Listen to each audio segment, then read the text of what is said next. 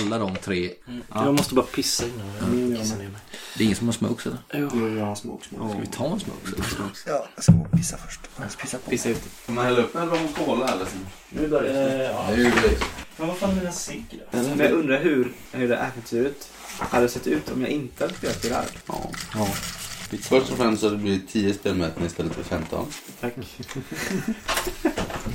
Nej.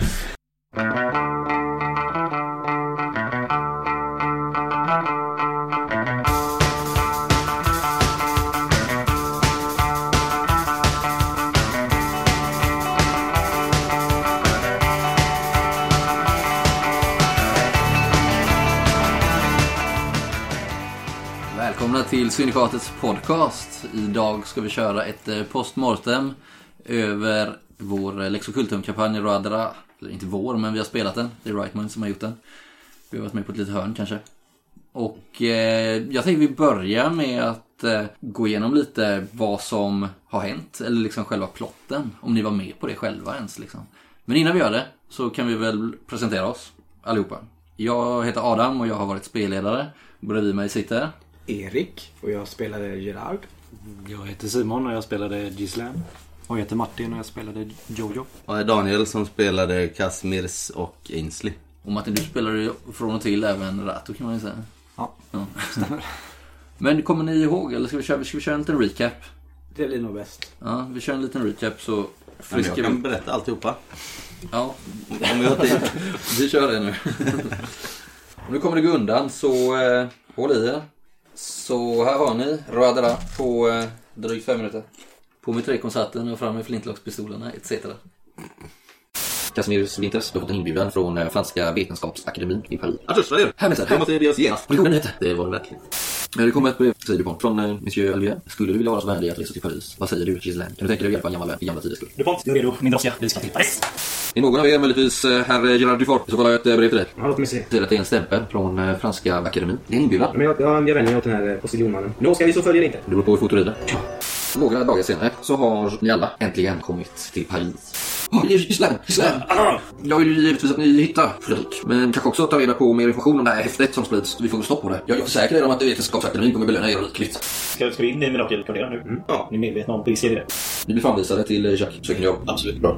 En ohygglig stank. Man är så luktad. Och i sovrummet så hänger en man i en snare. Du hittar halsband med berlock. Och de ingraverade orden Théâtre de la Mort. Jag kan rekommendera fågeln, småfågeln. Anka. Med småfågeln, lamm till hem, köttbit, fikon, te, chardonnay. Cheese. Kanske en bulldog. Vacker druva, myller, småfåglar. Kvist. Lagnas. Det var dessert. Och sen eh, skicklar det här glaset. Vem dödade Fredrik Besson? Du får upp namn. Julian Abel. Jag skulle vilja prata med mademoiselle Madame Lové. Ja, vad, vad, vad, vad vill ni vill? Julian Abel, kom jag främmat. Ja, så vad var ni ville tala om? Hur var det som beordrade mordet på Fredrik Besson? Just det, vad du talar om. Åh, vilka är ni med det här? God kväll. Jag trycker ner honom på golvet. Jag svänger och drar ner honom. Jag trycker låt. Men betala dig! Jag trycker på honom. Jag håller honom där. Jag trycker på honom. Du trycker kungar och snoppar. Gör du även de här? Ja, jag förlorade kronan. Krymplingen på Julange. Han ägnade till sitt liv åt att reda ut det här med jag förlorade koningen. Hur krympling? Hubert Husson. Jag börjar förstöra så mycket jag kan. Nej, nej, nej! Stark där! Förlorade koningen. Då har jag kommit till rätt person. Min far, han upptog bland annat fast noteringar om den här födelsen. Och så kom jag över kungens och drottningens hälsojournal. Och de har du här någonstans? Jag hade det, men nyligen gjorde någon inbrott. Stal, tror jag vet. Men det var Louis Pernac, omtalad tjuvär. Igor vakna! Släpp ut ögonen! Kanske någon går in? Ta tag i din rygg nu. Du ska ju in på scen nu! Och så knuffar han in det på scen. Oj, Gislén. Fumlar istället. Du bryter ju av dyrkan som fastnar i låset. Hugg in nu, Gislén. Men ni tar ju fram till fönstret. Det välter över. Finns det en skottkärra eller någonting här? Det där. Fastnar ju där liksom. Nej, vad håller du på med här? Jag är död! Och så springer jag. Till slut får ni upp det här skåpet för ganska stora summor som har betalats in från någon som kallas Dagobert Lafatell. Hundra livre var det för ja. Hade till mig. Louise Panna. Varför ska vi hitta henne? Avstublet. Låt säga att det är en hemlighet. Oh, ja, låt, låt oss gå och finna henne. Kom in. Jag tappar min pistol och pekar mot hennes hand. Det är väl bra. Rius. Jag jobbar annat. Det vet jag inte. Rius, Rius Florian. Och i de här förverkligarna så ser ni hur syskonen Lafatell verkar tacka för sig. Vid sig. Jag väntar vi utgången här på eh, syskonen. Så går jag och efter. Och där bakom öppnas sen ett större rum. Det första ni ser är att eh, båda de här rummen är överbelandade med de här tryckta pamfletterna. Ja, ni hör väl två blåa röster längre in. Verkar ju vara de båda syskonen. Vi bara störtar fram. Jag bara trycker från. Nej, nej, nej. I kungens namn. Till koningen! Nej, han får med sig här nu på en trappan. Och då hoppar upp, kommer ut. Då hör ni. Upp med henne! Lägg an! Ni arresterar! I koningens namn! Herr Florian inte ta emot er. Vi vill ha den tidigare konungens livläkares journaler. Vi vet att du har dem i livsstilen. Ska vi ta den? Självklart. Det här dokumentet är ju midvägt bas, förstår du väl? Testmedstalen har jag kollat. Är det originalet eller är det en kopia? Jag har ett namn. Bernard de Ponte. Snyftan för det. Och i de här hemligstämplade dokumenten. Ja, jag kommer, jag kommer, jag kommer. Bernard, det kommer snart. Och det fanns information om såväl djävulsdyrkare ur havsgudar. Ja, prat om uråldriga havsgudar. Och en gruppering som kallade sig för Djö Delamer. D T L M. Nära, nära, nära. Tror ni att ni skulle kunna lägga gammalt grav åt sidan för eh, vetenskapens skull? Kanske även för mig, eller för er själva. Och ge er söderut mot något av den nya tids. Och gräva vidare i Saint-Declair och Djö Delamer och allt vad det är. Söderut går en resa och eh, så småningom ser ni en eh, liten stad vid Medelhavets kust. Det är en eh, grå mulen dag och ett eh, kraftigt regn faller när ni rullar in i staden. Och eh, det är ju allt vad Paris inte är. Ni ser eh, det ligger döda grodor och sånt redan innan ni kom in i byn här liksom. Åh, vad jävla... Nej. Ah. nej, nej, nej, oh, man gör... Sluta, sluta här då. Ah! Oh, oh. oh man gör, gudarna samman oss, det fattas vi bäst. Nej, men då tar vi sikte på Lucheton. Ett äh, stort medeltida slott. Du ser den fruktansvärda påverkan som sakta rör sig. Den grumliga nätverkan är spräckt där utan. Och du är på fel nivån. Jag är på fem. Vilken att du är i botten. Du känner bröstsmärtor och svåra skakningar. Ni ser ju han bara står där själv liksom. Jag vill liksom fram till tanken. Kastar mig på knä framför den här varelsen. Barbröstad står jag på knä framför de armarna utsträckta. Väntar på frälsningen. Första brevet som du dechiffrerar så står det: det gläder mig att ni lyckas fånga bästen. Var försiktig med experimenten. Från Rom har jag oroväckande uppgifter. Det ryktas som att man planerar att skicka kohortsnigrum till staden och ärtefin på återhörande stormästare Novus Ordo. Till slut kommer ni fram till Allard Skott. Vad är det som händer? Allard är mördad. Mördad? Jag såg den mörda honom. Vad försiggår den här? Allard är död! Det blev ett träningskärn. Jag misstänker att Djö Delamer och Saint-Declair har bytt på ett mycket större spel med verkligt stora makter. Det finns en ledtråd i Chapelle Petit i den lilla byn av Monton. Matteo Battista är nyckeln. Baptiste och björkmätaren är de viktigaste bitarna för att avslöja sanningen. Även Allard. Ni kommer inte få bikta er den här. Jag släpper rullen. Du ser en spetsig dolk som har kommit emot er. Släpp din kniv, prästjävel, så vi kan prata. Ut med kyrkan! Gerard med improviserade flaskevapnet. Sätter den i halsen. Ni ser en klippa höja sig. Den såg ut. Den fjärde dörren öppnas, så ser du. Han sitter och känner igen. Springer fram på omfamna honom. Jag har äntligen hittat dig. Vi måste skynda från Nordafrika. Den här matchen vaknar till där. Jag vet inte vem som är såg aldrig hans ansikte, men ändå innas. Han talade med dialekt att han var från Britannien kanske. Han bar en ring med en symbol som föreställde en pyramid med ett öga i. Louise Barak, jag har bara kommit för att ställa ett par frågor. Eller? Jag vet att du har sett den här symbolen innan. Någonstans i tempelkvarteren. tjugo silver. Visst, avgjort. Byggnaden som kallas Trostor. Det blir helt i den här auktionskammaren. Ser du tillbaka? Vi har gett oss tidigare. Mm. Den här symbolen tillhör ett hemligt sällskap, intressant. Vet ni vad det var gett in på? Ambassad Hood. De kom senare att kallas för Ormus. De grundade ett sällskap som senare kom att kallas för Illuminati. Förbjudna kunskapen var det att Gud inte finns. Illuminati, mina vänner, är en myt. En farlig sort. Men jag tror att mannen styr det här heter Pierre de Maupertuis. Kan det vara så att det här sällskapet håller till i Tempelherraorden? Ja, jag vet inte. Jo, men på observatoriet tackar vi inte med. Nämn inte mitt namn. Observatoriet blir ingen tack i alla fall. Vi får väl se. Mm. Vi får väl se. Pierre Maupertuis. Vi skulle börja träffa honom. Ja, bor jag i stan? Var det drivplats? Och där står han. Tasmins vinter. Som återuppstånden från de avdöda. Vitus, äh, jag verkligen du. Hur mår du? Vi har en tjänst att be om. Om någonting skulle hända någon av oss så vill vi att någon som vi litar på gör innehållet i den här rensen allmän tjänst. Jag är inte mitt gamla jag, men lite stöd hade väl varit fantastiskt från er, mina vänner. Direkt efter de har gått så börjar Kazimierz försöka se vad det är de har lämnat. Du märker nu att hans stil verkar ställa överens från stormästaren och den här dedikationen ihop från eh, Pierre de Maupertuis. Gårdhus, bordell, skökhus, otuknäster, kärnbanan, många natt. Du har en eh, snabbgäst, Maupertuis. Han låter som härifrån om två dagar. Så ska vi åka till Amerika. Hur länge har han planerat det här? Länge. Han har samlat massa saker. Han ska åka med ett skepp om två dagar och han ska komma förbi och hämta upp mig. Vi ska åka tillsammans så jag ska bli hans fru. Du kommer aldrig bli hans fru, jag är hennes väntig. Då är det väldigt hög tid att ta ett samtal med honom. Låt oss göra det nu direkt. Jag har ingen tid att förlora. Nu? Nu? Nu. Bankar ljudligt. Han är i sextioårsåldern, den här Pierre Maupertuis. Mm. Ni hör att ni sökte mig. Ni hör att han eh, talar med eh, Bretagne-dialekt. Vi vet att du har samma fiender som vi har. Det här ja, gäller avresan till Amerika. Stormästare. Och längre in i rummet så ser ni två män bakom dem på ena väggen. Symbolen ögat inuti den här pyramiden. Ni känner igen eh, Pierre Maupertuis. Också en annan man. Han ser ut precis som dina drömmar gör. Fader Rafael. I flera tusen år har vi samlat bevis för att Gud inte har skapat människan. Bevis för att liv förändras genom en naturlig process, inte genom grundlig påverkan. Fiskar blir till kräldjur som i sin tur blir till människor. Vi försöker sprida information, men istället för att hjälpa oss har ni lett vår tusenåriga fiende rakt in i vårt hjärta. Nu står ni inför valet att döpas i förnuftet eller dö. Ni hör en galen man prata. Han är blind för sanningen att vi är Guds tjänare. Låt Herren vägleda er eller dö med dåren. Jag skjuter honom. Jag skjuter honom. Jojo, döda Gerard nu. Och jag säger, aah. Och bara såhär, springer mot Gerard. Och försöker sticka honom. Jag sätter hela krissen i sidan där mellan revbenen helt enkelt. Bara borra in den. Ja, jag bara fastnar. Jag faller. Min sista blick hamnar på dig. Gislén. Hämnas Allard. Jag vill skjuta Rafael ändå. Du skjuter i huvudet. problemet att liksom vara lite livlös. Jag springer fram till dem. Jag hjälper vår sak. Jag visar till värdiga. Röver alla i förnuftet och inviger er i vår skara. Ett skepp väntar i Calais. Det heter Björkmätaren. För kistorna till den nya värld. Sök upp en man som heter Benjamin Franklin. Frihet, jämlikhet, broderskap. Vi måste inleda en revolution. Falla någon dör från förr. Jag slutade. Björkmätaren håller god fart mot öppet hav och framför er ligger en lång och mödosam resa. Den nya världen väntar på ny gryning om en mer upplyst framtid. Ainslie minns sin far. Kastar över relingen den här benmasken med fjäderprylarna nere i djupet. Gerard, du vaknar ju först nu. Jag tänker på min fru. Gislén. Au revoir, Gislén. Gislén lyckades få med sig Dupont. Jag var på vetenskapsaktionen. Norden. Allard dog att innehållet i det här viltet inte skulle komma i kyrkans händer. Var även förbi. doktor Winters försökte få honom att följa med till den nya världen, men han valde att stanna. Så har vi en som inte är med på Björkmätaren. Jojo från Finken. Jag står och bryggar i Marseille för att därifrån tar vi hemåt faktiskt till Jova. Saker börjar klara för mig. Jag minns inte så mycket de senaste månaderna vad som har hänt. Allt är jättekonstigt. Det här var bra. Dratt. Allt är jättekonstigt. Jävla avslut. Snyggt då. Ja, det var bra. Nu minns jag allt. Ja, så nu är det klarare. Ja, gett. Ja, eh, om vi börjar med alltså själva huvudplotten. Illuminati versus kyrkan. Mm. Hur lång tid tog det innan ni eh, fattade att det var två olika maktfraktioner som var i görning? Jag tyckte det tog ganska lång tid, personligen. Ja, kyrkan var ju med tidigt. Jag fattade att det var... De hade ett finger med i spelet. Men Illuminati misstänkte jag inte först i del tre. Nej, jag tror, jag tror, jag trodde att det var kyrkan. Vi kämpades mot hela, eller större delen av tiden, förutom, eller jag vet inte. Syskon Lafatell var ju tydligt inte på kungens sida. Ja, jag vet inte, oklart. Nej, men det mysteriet höll ganska länge. Vem det var som var våran motståndare egentligen, tycker jag. Det var liksom inte förrän vi faktiskt fick det uttalat rakt ut som, som vi fattade liksom. Känner ni igen namnet Opus Verum? Jag tror inte det kom Nej. upp en enda gång under spelets gång. Och det är alltså då den del av Illuminatis, alltså någon typ av innersta krets då, som då bakom allt detta. Mm. Kan vi säga till nyfikna lyssnare. De som har läst boken vet ju om detta. För det är ju ganska mycket i inledningen av boken som behandlar dem liksom, och, och vilka de är, vad de står för, vad de tror på. Men det dyker ju inte upp för spelarna. Det är heller aldrig någon spelledarperson som någonsin säger namnet eller ordet, orden Opus Verum. Mm. Utan det är Illuminaten ni får höra då. Liksom. Inte i boken heller, i själva Nej. äventyrsdelen. Så Nej, är det ingen precis. som säger det. Nej. Så vi skulle aldrig kunna fått fram det. Nej. Nej. Om inte jag hade gjort om äventyret. Men nu följde vi det ganska slaviskt, eller så mycket vi kunde. Liksom. Men även när man fick reda på de här Illuminaten så kändes det inte som att aha, det var de som låg bakom det här och det här och det här. Nej. Det, det Nej. var liksom fortfarande väldigt kaotiskt. Mm. Om vi går tillbaks lite då mot... Eh, Alltså första delen när det mördades folk till höger och vänster. Är ni med på vem som dödade vem så här i efterhand liksom?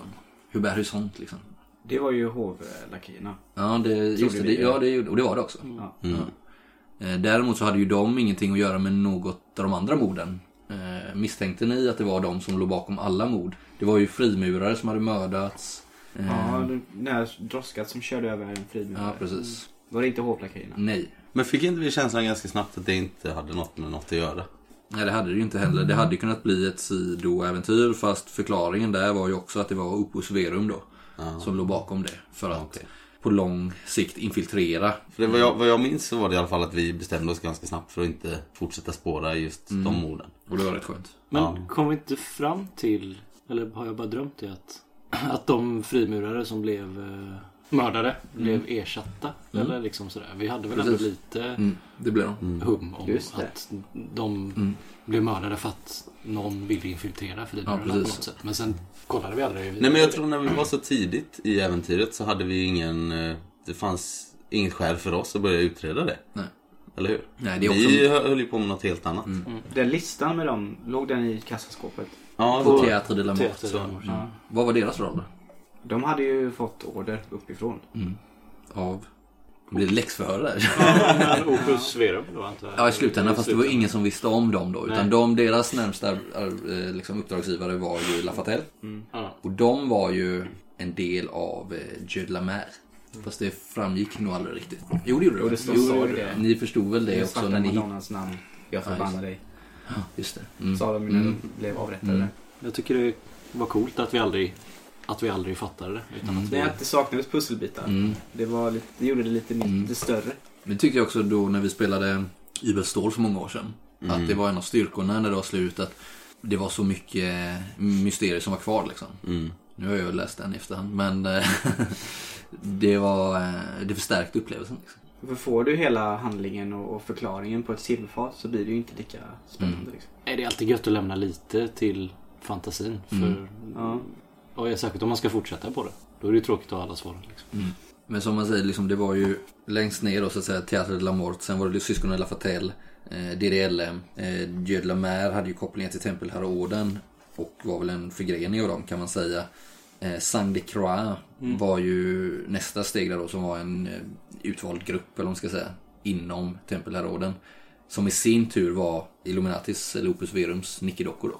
Mm. Fast de, de visste, de visste, man visste, om det, nej, de visste ju inte om det själva då liksom. Så i grund och botten så låg ju Opus Verum bakom alla morden förutom dem på Hubert Husson och på eh, Rius Florian. Men det fick ni aldrig reda på att han också hade blivit mördad efter att ni hade varit där. Mm. Och Allard också. Och Allard, ja. Fast det var ju faktiskt kyrkan. Mm. Ja, jag vill säga det. De låg inte bakom mordet på honom. Precis, mm. det var ju kyrkan. Så fanns ju den här Ormus. Mm. Men det var ju ett tidigare namn på Illuminati kan man säga. Mm. Man går hela vägen tillbaka till Babylon. Mm. Mm, så nu vet ni det. Ja, många lager där. En annan grej som jag missat, vi har ju fått lite frågor som jag tänkte det passar in lite här. Love Almqvist skriver så här: gällande frågor undrar jag om den förlorade konungen och fynden i templet hos syskonen Lafatell. När jag läst äventyret så finns ju andra liknande journaler som talar om den rättmätige arvingen. Dessa journaler är ju den största ledtråden till att sagan är ett påhitt av D D L M. Minns inte huruvida spelarna fann dessa journaler, men om inte var det för att låta det vara förhöjt i dunkel. Tyckte personligen att det förhöjde äventyret att karaktärerna fortsatte tro på konspirationsteorin genom hela kampanjen. Men var detta ämnat av S L eller missade karaktärerna något? Nej, alltså ni hittade ju dem, eller den journalen. Jag vet inte vilka det mer skulle kunna vara. Den, den, I den upplagan som vi spelade, vi, vi skulle säga att vi spelade ju någon typ av beta-version eller sen alfa-version, men inte den tryckta upplagan. Så det kan ju vara så, nu har jag ju läst den, men jag kommer inte ihåg att det har tillkommit fler journaler. Däremot så finns ju den här myten om eh, den förlorade koningen, men det fick ni ju reda på att, det var, att man pratade om det i Mirakelkvarteren och Hubertsson pratade om det liksom. Gislén slash Simon var väl den som höll hårdast i den längst in i kampanjen. Du återkom mm. ofta till det liksom. Jo, men jag, det... Mm. Nej, men jag, jag trodde ju det var, den var på riktigt. Jag trodde mm. det hela tiden mm. tror jag. Alltså en, även när vi var färdiga mm. För det, du sa aldrig någonting annat. Nej, precis. Och det, men det var ju inte medvetet att jag höll någonting i dunkel för er så liksom. Eh, utan det blev snarare lite frustrerande för mig när ni fortsatte tro på den här tiden mm. När man hade kunnat få svaret i, redan i del ett. För ni kommer ihåg att ni gick till Bernard de Ponte mm. för att Rius Florian hade ju tipsat er om, om det. För du ställde frågan, Daniel, som vi hörde här i klippet, är de äkta? Mm. Eller är det en kopia? Just det. Och då sa han, jag vet inte riktigt, jag är inte hundra procent säker, men jag ska prata med Bernard de Ponte. Sen när du väl kom till Bernard de Ponte så började ni istället, Giorgio klev in med en Java-last och eh, ni började prata om andra grejer med honom.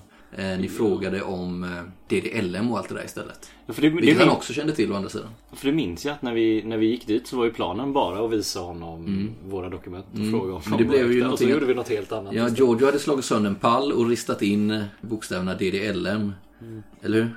Mm. Mm. Ja.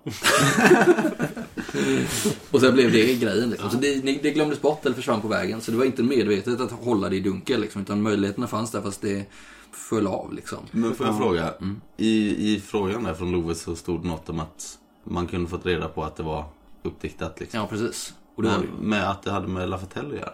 Det var ju de som hade förfalskat. Det var de som stod för förfalskningen. Ja, okay. Men det hade vi inte kunnat förstå, för vi var inne i deras rum och sådär ju. Mm. Eller deras lägenheter ja. det hade, vi hade inte kunnat få fram det därifrån.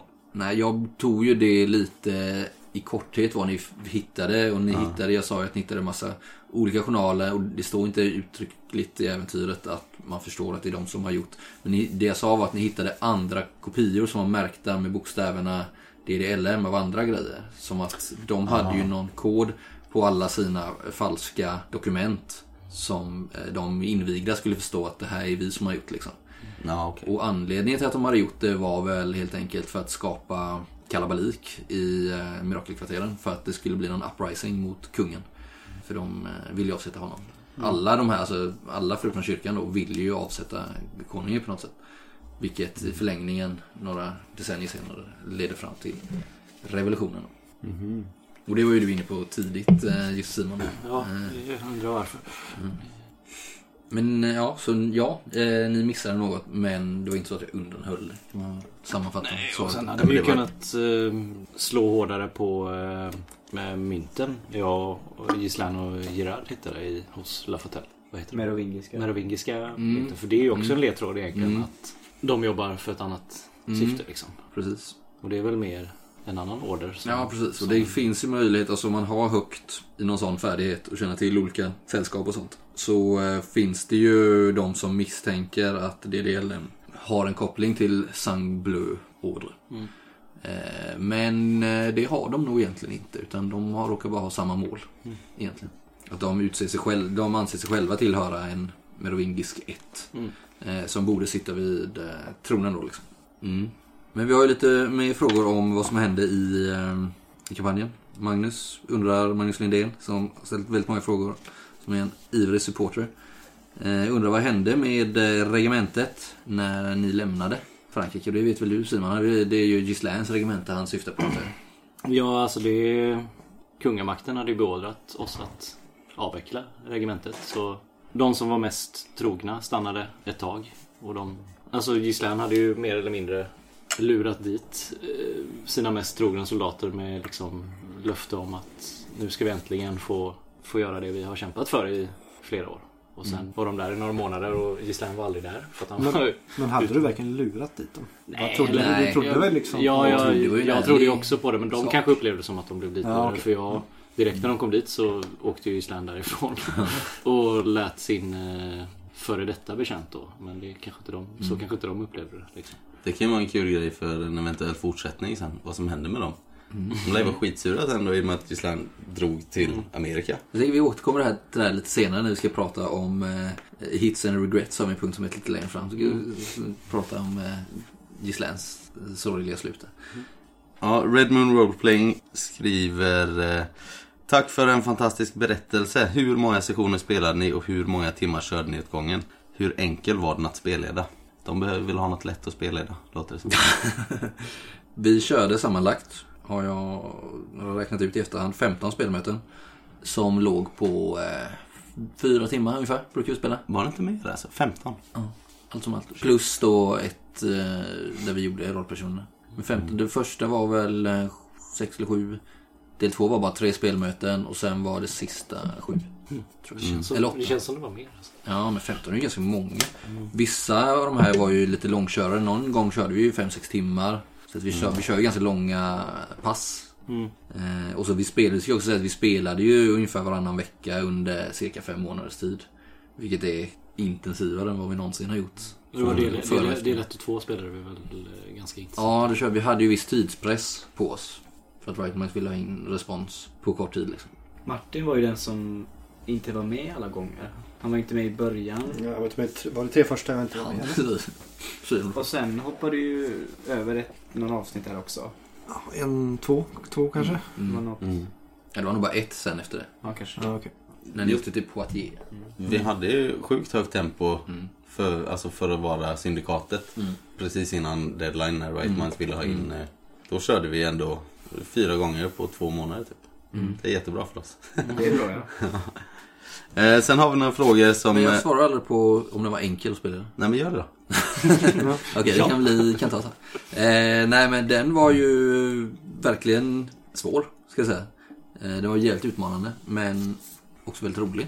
Det är ju ingenting man bara läser en gång och sätter sig ner och kör, liksom. Utan det är ju så mycket tråd att hålla reda på åt alla håll.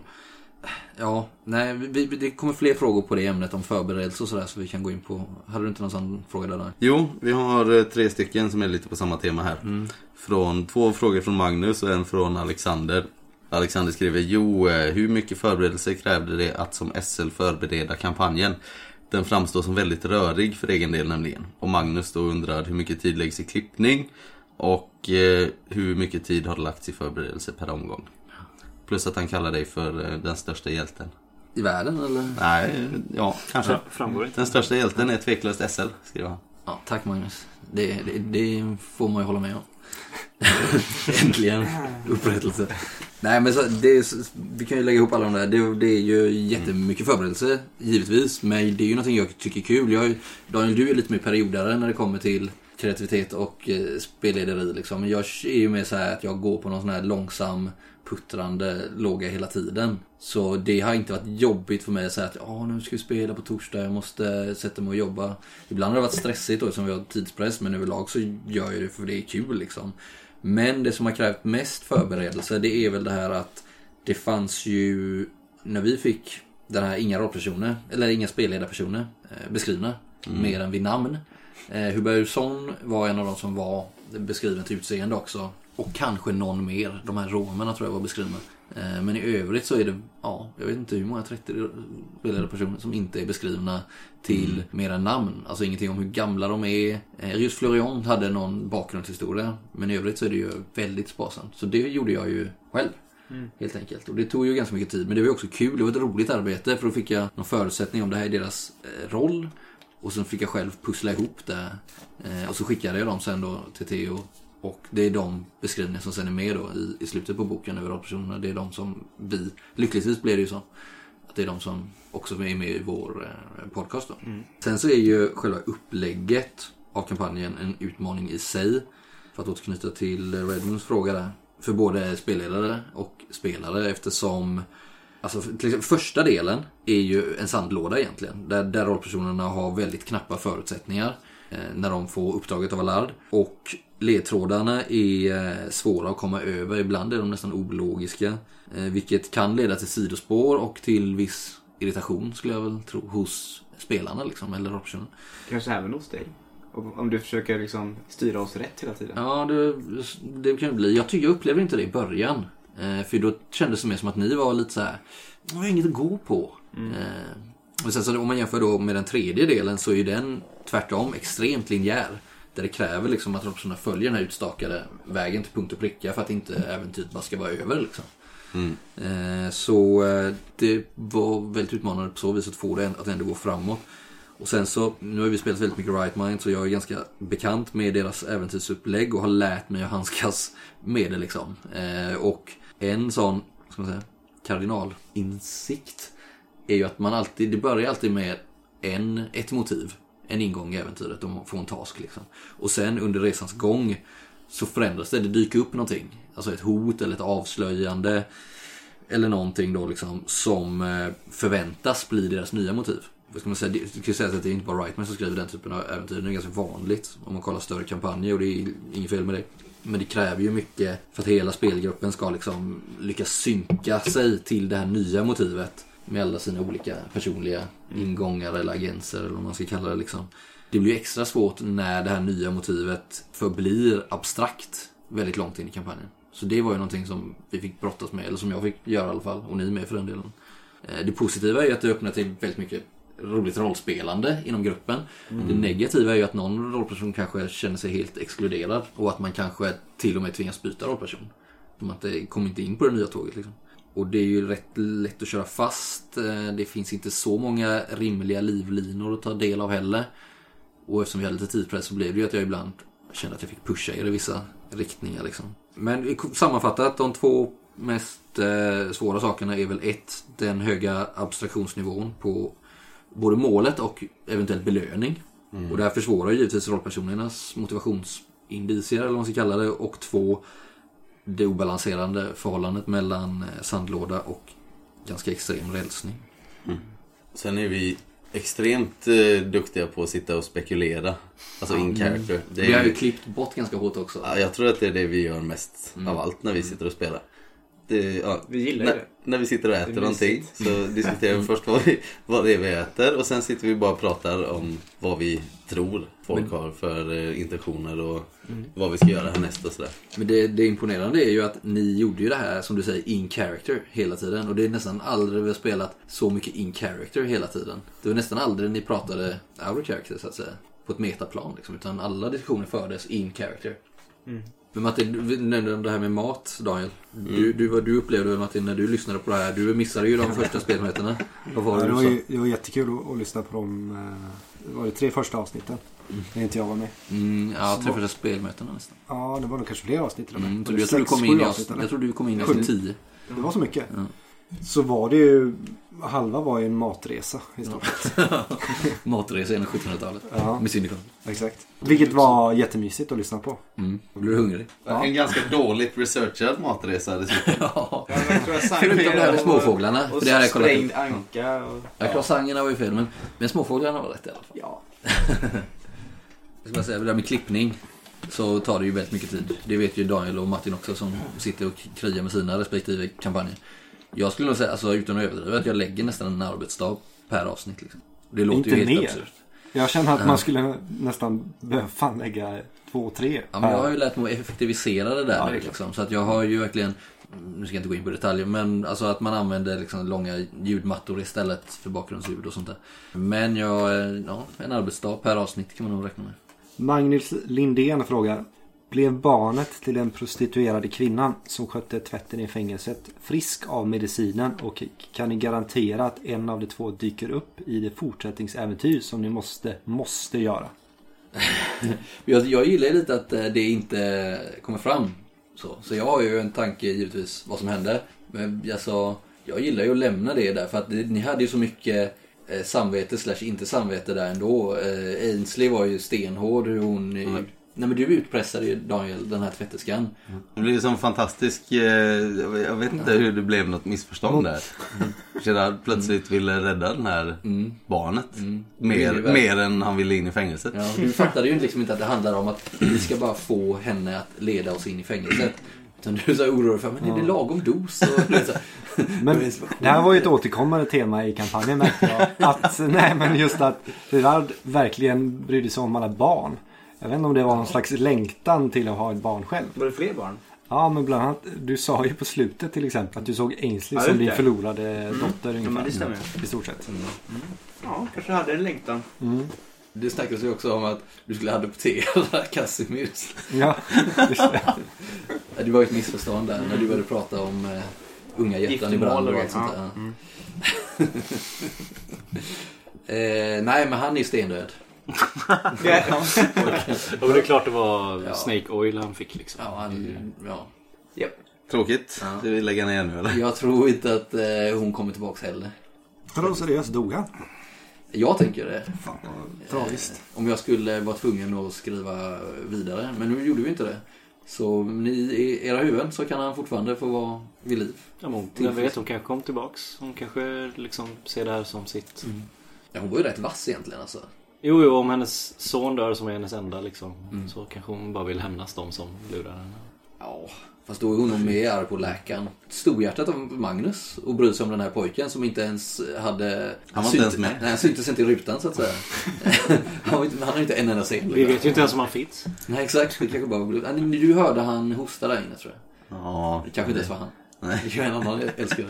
Hur som helst så tänkte jag väl att han inte skulle bli någon större del i det här äventyret. Men om han nu skulle ha någon chans att överleva så skulle det vara tack vare rollpersonerna. Mm. Att ni faktiskt gjorde någonting jätte... Alltså typ, vad skulle det kunna vara? Ta han till en riktig eh, läkare slash någon typ av, jag vet inte, präst eller magiker eller någon slag som skulle kunna åderlåta han själsligt. Nu har han fått tre minuter. Ja, det är mer än han fick. Ja, kan han tacka Magnus för? Ja. Eller så fanns han inte överhuvudtaget. Han sa ju precis. Martin gör det igen, det här är också återkommande lite igen. Där kommer vi dock att klippa bort. Ska vi röra oss vidare till ja. nästa punkt. Ja.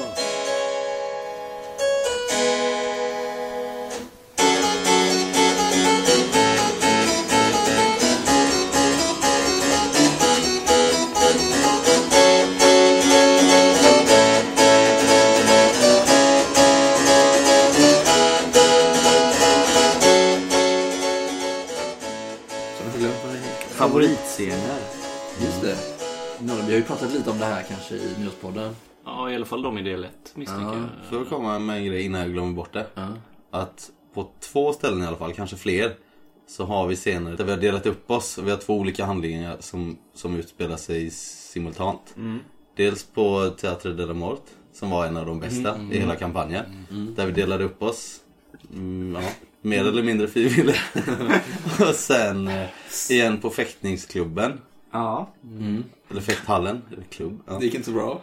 Nej, men det, det gick ju bra på ena delen ja, av det. Ja, det ja. Jag också vi som fäktade gick så bra. På bordellen. Ja, fast det var mer så här ett, ett solospel liksom. Det var ja. Inte att vi var på samma ställe, men körde två olika. Hoppa mellan ja, jag, men bo, båda de gångerna. Jo, hade vi nog fler sådana. De två kommer jag ihåg nu på rak arm. Och då var det jävligt kul. Ja, när du var hos Parnack och vi var hos... Eh... Ja, fast det var också olika separata. Det var inte så att vi hoppade mellan. För, ja, okay. Men det ger ju en viss intensitet för själva ja. Spelet runt bordet. Att ja. Man går, går emellan fram och tillbaka. Det blir effektfullt. Men det blir lite som en film. Ja, precis. Man klipper mellan scenerna. Alltså. Jag gillar det. Det har, det har vi inte kört. Eller vi har inte råkat ut för det så ofta innan. Nej, det var ju inte meningen att, att det skulle bli så. Nej. Det enda jag tänker på lite, det var när ni var, ni var i Chapelle Petit. Och eh, Gerard och Ainslie hade ihjäl prästen i sakristian, mord och missnöje. Mm. Medan eh, Gislén sköt huvudet av eh, Leonardo på hästen. Mm. Ja, just det. Det var, fast det var inte lika mycket hopp där. Nej, det var, det var, det var mer ren actionstrid liksom, på båda sidorna. Mm. Och sen så delade ni upp det väldigt mycket på Monton, fast det var inte heller den typen av hopp då. Mm. Det var, alla skulle, hade någon så här uppgift att göra och Gerard ville inte göra någonting. Ja, jag gör väl det då. Tvingades gå till läkaren till slut. Ja, mm. Det gick ju bra. Eller? Men Théâtre de la Mort är en av mina favoriter också, men framförallt när ni klädde ut det inför. Det var helt absurt. Eller gör mig till Casanova. Mm. Det kommer leva kvar för evigt. Ja. Nej, men slå vad mer då? Jag... Så du inte trillar och tappar din Casanova. Första besöket på La Trompeur var ju också fantastiskt. Alltså när ni satt där och åt. Ah, ja. Det var nog första gången som vi verkligen kunde mysspela i den här settingen den här gången. Liksom. För innan hade det varit ganska allvarligt om ni skulle. Och så envisades ni med att gå på den här restaurangen och då så... Ja, då spelade vi bara ut liksom. Ja, men det var ändå ett syfte. Vi skulle spionera lite på... Det var väl i närheten av teatern. Ja, men det var mycket mot. Vi, hade, vi kunde se den genom fönstret, typ. Fast det skett vi ja. Väl i sen. Ja, du tittade ut där någon gång så här. Och det, det, alltså, det var ju liksom t- det var tio sekunders... ja, tio sekunders eh, spionage och tjugo minuters matresa. Så tycker jag var jävligt kul när ni var i Poitiers också, Gerard. Mm. Vad var det som var så hemskt med denna stad? Jag vet inte. Det var väl bara... Du slog någonting dåligt. Du, ja, skulle, slog du var dåligt. På jakt efter typ fisk och vin. Fisk och vin. Ja. Slog ett dåligt slag. Ja. Varför ens slog ett slag för det? Men det blev ju roliga effekter av det liksom. Ja. Och du började pissa på den här jävla, alltså in, inte bokstavligt talat men bildligt talat ja. På den här kyrkan eller katedralen. Ja. Ja. För den jag har hemma i Strasbourg var minsann så mycket bättre. Och tog ut det på stadens befolkning. Men eh, Giorgio, när du var i eh, Mirakelkvarteren och följ igenom där. Kommer ja, det? Precis. Efter att du hade återhämtat. Men det har ju också med Rato, hela Rato-historien att göra. Mm. Egentligen. Du inte det, var, det var någonting vi pratade om innan. Eller mm. du och jag pratade om att, mm. att eh, jag följde igenom där och började dricka igen. Ja. Och då tappade ju Rato sin makt över mig. Ja. Och det var då jag och eh, Gerard började komma överens så plötsligt. Mm. För att då blev jag mig själv igen. Mm. Så, så. Tänkte du lite typ så här: the liquor has gotten me into this... And by God, liquor will get me out of this mess. Ja, precis. Det kändes ja, men det som att, att spriten blev min räddning. Ja, men alkoholen dövade mina, mina sinnen på något mm. sätt. Mm. Ja. Men han blev ju som förbytt efter det ju. Ja. Att han blev väldigt, alltså, kärvänlig gentemot Gerard. Ja, vi var ju vänner. Ja, men exakt. Mm. Och sen i, i de sista avsnitten där i, i del tre så nyktrade jag till igen. Och du fick ju rätt makt över mig igen. Och då blir du vresig och ja. Får dina aggressionsuppgifter. Yes, precis. Ja, det var sjukt. Nej, men sen en av mina favoritscener till mm. av mina, det är återbesöket hos eh, Kazimierz. Mm. Mm. Jag brukar ja, inte härligt. Gilla och, så här, och komma tillbaka till karaktärer som man liksom har spelat färdigt egentligen. Mm. Men där kände jag att jag hade så guldläge och, och ja, var, så alltså, var lite jobbig mot de andra ja, rollpersonerna mm. och verkligen så här, tynga ner deras stackars samveten. Ja, men det var lite så... Vi hade ju väntat på det. Vi såg ju bara dig när du blev galen. Och sen var du borta. Mm. Och sen visste vi inte hur det hade blivit. Så det var ju häftigt att få det i ansiktet. Ja. Ah, droskfärden. Ja. Från Allard Skotts ner mot Provence. Det bästa är ju att han säger att kan ni inte hålla sams nu? Ja, exakt. Kan ni lägga era... Det var med, när, när ni bråkade om katten. Ja. Ja. Fem minuter efter han sagt det i, i kort tid. Då, så... Jag skrattade så jag skrek när jag lyssnade på det. Jag vet inte vad som hände där egentligen. Varför var Rato så hemlig så länge? Jag tycker, jag tycker ändå det kommer fram på slutet varför han var så hemlig så länge. Ja. Han? Ja, hon. Ja, hon. Återkommande tema igen. Som, som sagt, som vi har pratat om innan så, innan så spelar det ingen roll vad katten har för kön. Nej, okay. Den är könlös. Det är en demon liksom. Men det mm. kan vi återkomma till, ja, vi återkommer till, sen. Vi återkommer till det senare. Mm. Men eh, Rato hatade ju Gerard.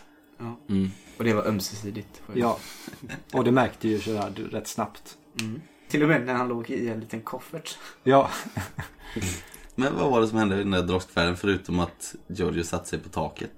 Han hängde väl Gerard utanför dörren? Ja, typ. Så här liksom i strypgrepp utanför. Och sen så det roliga var ju att Gerard inte fick något liksom gehör från er andra då. Han tyckte att det här hade varit ett sånt övergrepp.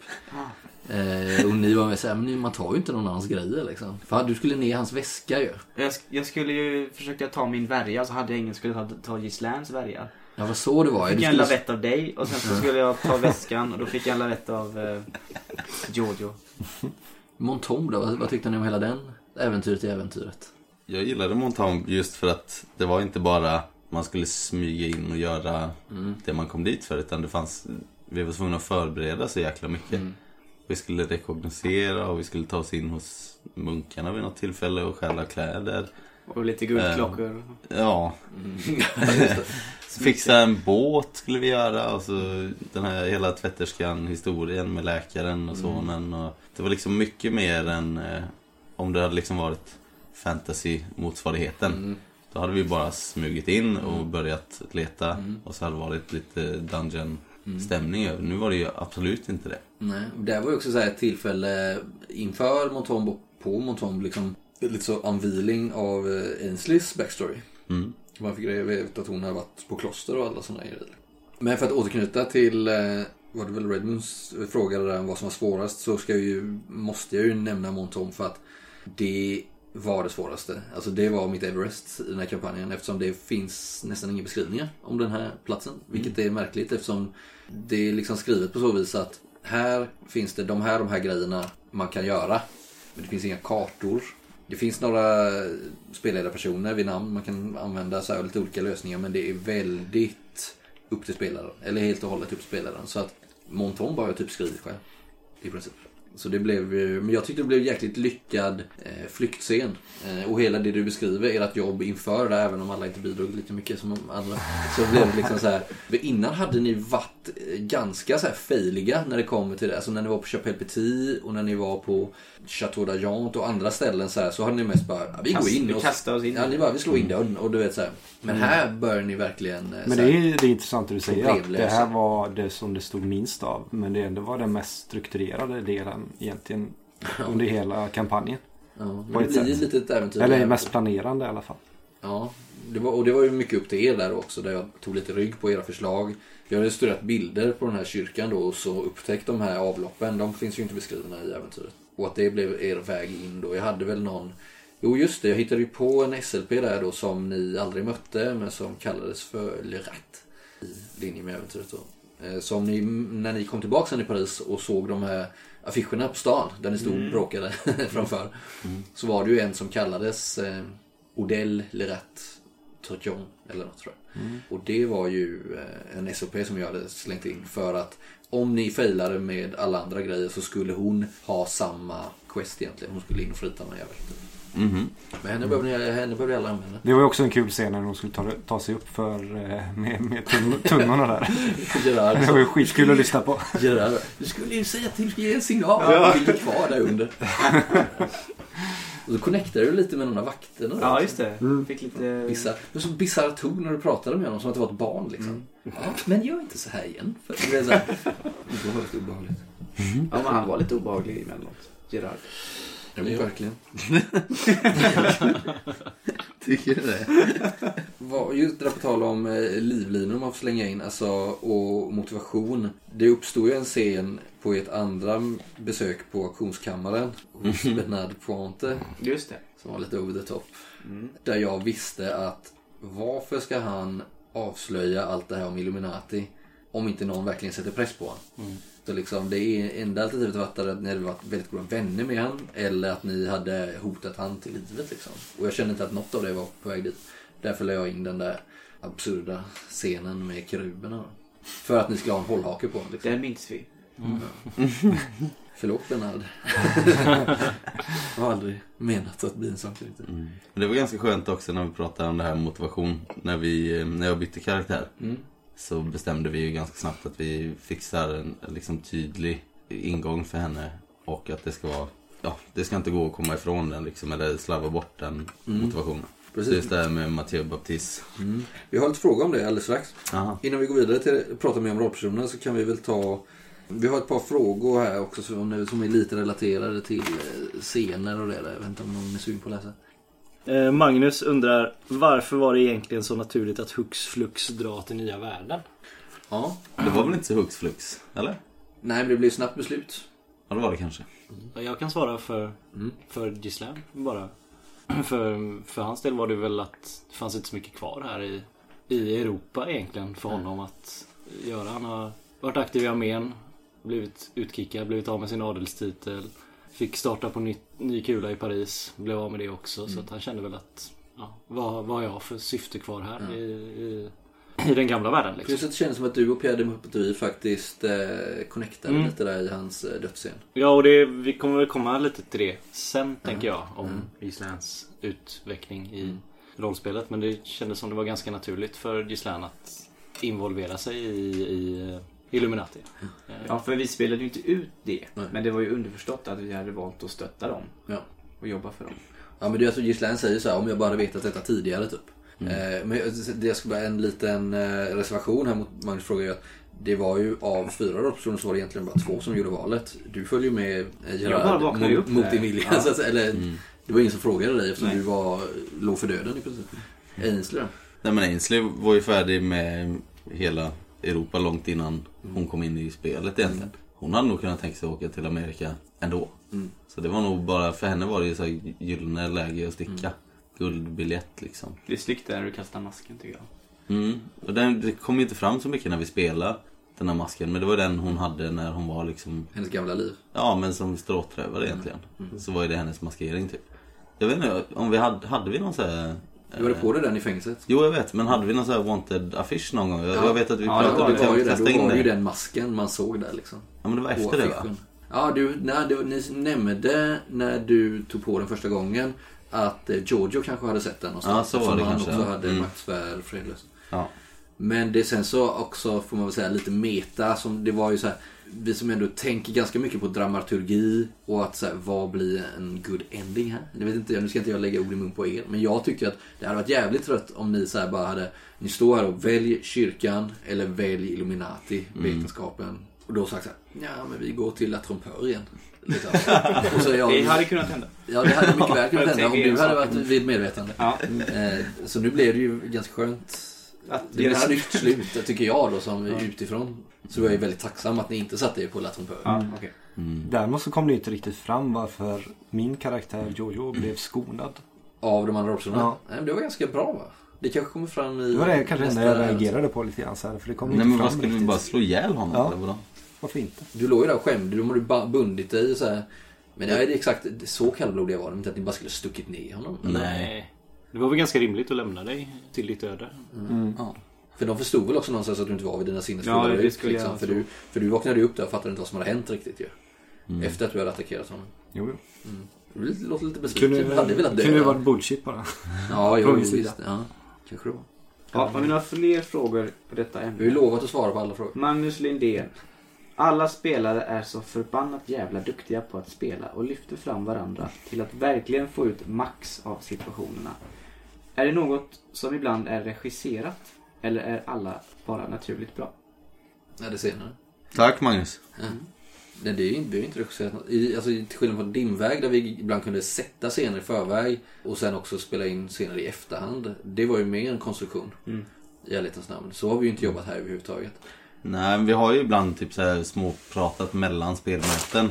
Det har vi gjort emot. Eh, men det har aldrig varit något om... Ingen regiarbete inblandat. Nej. Ja, det, det kanske har varit att vi har sagt det här vore coolt mm. att spela men mm. ja. Alltså, men då har det oftast, kanske satt sättningen liksom. Men då har det oftast varit något som inte har med själva plotten att göra. Liksom. Ja, och ingenting som har med hur man gestaltar sin rollperson, för det känns som det är det han frågar om. Mm. Alltså hur mm. ni spelar i rollperson. Men till exempel, du och jag, Erik, har ju pratat om din ritual på förhand såklart, det hör man väl nästan mm. när vi spelar den. Och så till exempel då när Martin kom in här och hans första scen var väl att du skulle träffa Jack Grimor. Mm. Så hade jag ju haft en liten dragning med dig om vem den här Jack Grimor är och liksom hur, hur fruktad och sådär liksom, att ni har någon sån relation där och som ni är lite kamratlig men ändå att du har respekt för honom. Det första Martin gör ju går rakt emot dig och frågar om han fortfarande pissar i den där gamla tratten. Det blir liksom, ja okej okay, det blev en sån scen istället. Ja men då kör jag på det då. Det är en slags respekt mellan pirater på något sätt. Alltså, det är... okay. Jag skulle säga respektlöshet mot så svar på frågan, så jag kanske har försökt någonstans att så här, skulle vi kunna göra sån här scen nu och så blir det inte så. Fast vi har nog pratat lite grann så här ja. med dig om vissa scener innan, mm. det har vi gjort mm. några gånger. Vi gör det ju lite jobbigt för det ibland. Och bara pitchat mm. några grejer så här fram och tillbaks. Mm. Så att... mm. Niklas har en fråga till som Daniel kanske vill läsa. Mm. Niklas undrar, hur kom Apkallum egentligen ner i källaren? Och det, jag kan väl eh, sätta dig i kontakt med en skön kille i Mirakelkvarteret som också vill ha svar på den frågan. Mm. Eh, alltså i ärlighetens namn så finns det ingen förklaring i eh, äventyret. Men i efterhand så har jag fått förklarat av Theo att det finns en underjordisk tunnel. Det är den de använder för att få in den. Eh, Kazimierz hade lite olika teorier. Och i ärlighetens namn, jag blev ju lite paff när han ställde frågan. För jag inser ju också att hur fan fick de byggt en stor tank där. Sen finns faktiskt ett annat rum där man kan hitta olika delar till buren de använde också när de tog upp han ur havet. Ah, okay. Då. Eh, den, dit kom ni aldrig. Hur som helst så är det ju ett litet, eh, om man vill... ett litet hål i berättelsen där faktiskt. Fast jag tänker, samtidigt... att, ja, jag tänker att det funkar. Alltså det är ändå ett avgrundsmonster som... Men nu vill han ju ha metaperspektivet där. Hur gick det egentligen till liksom? Och svaret är då underjordisk tunnel genom det här berget som... Rent generellt så finns det inte så mycket meta kring Apkallum överhuvudtaget som vi får reda på. Jo, det fick ni ju reda på en del om att det var ju... Ja, men...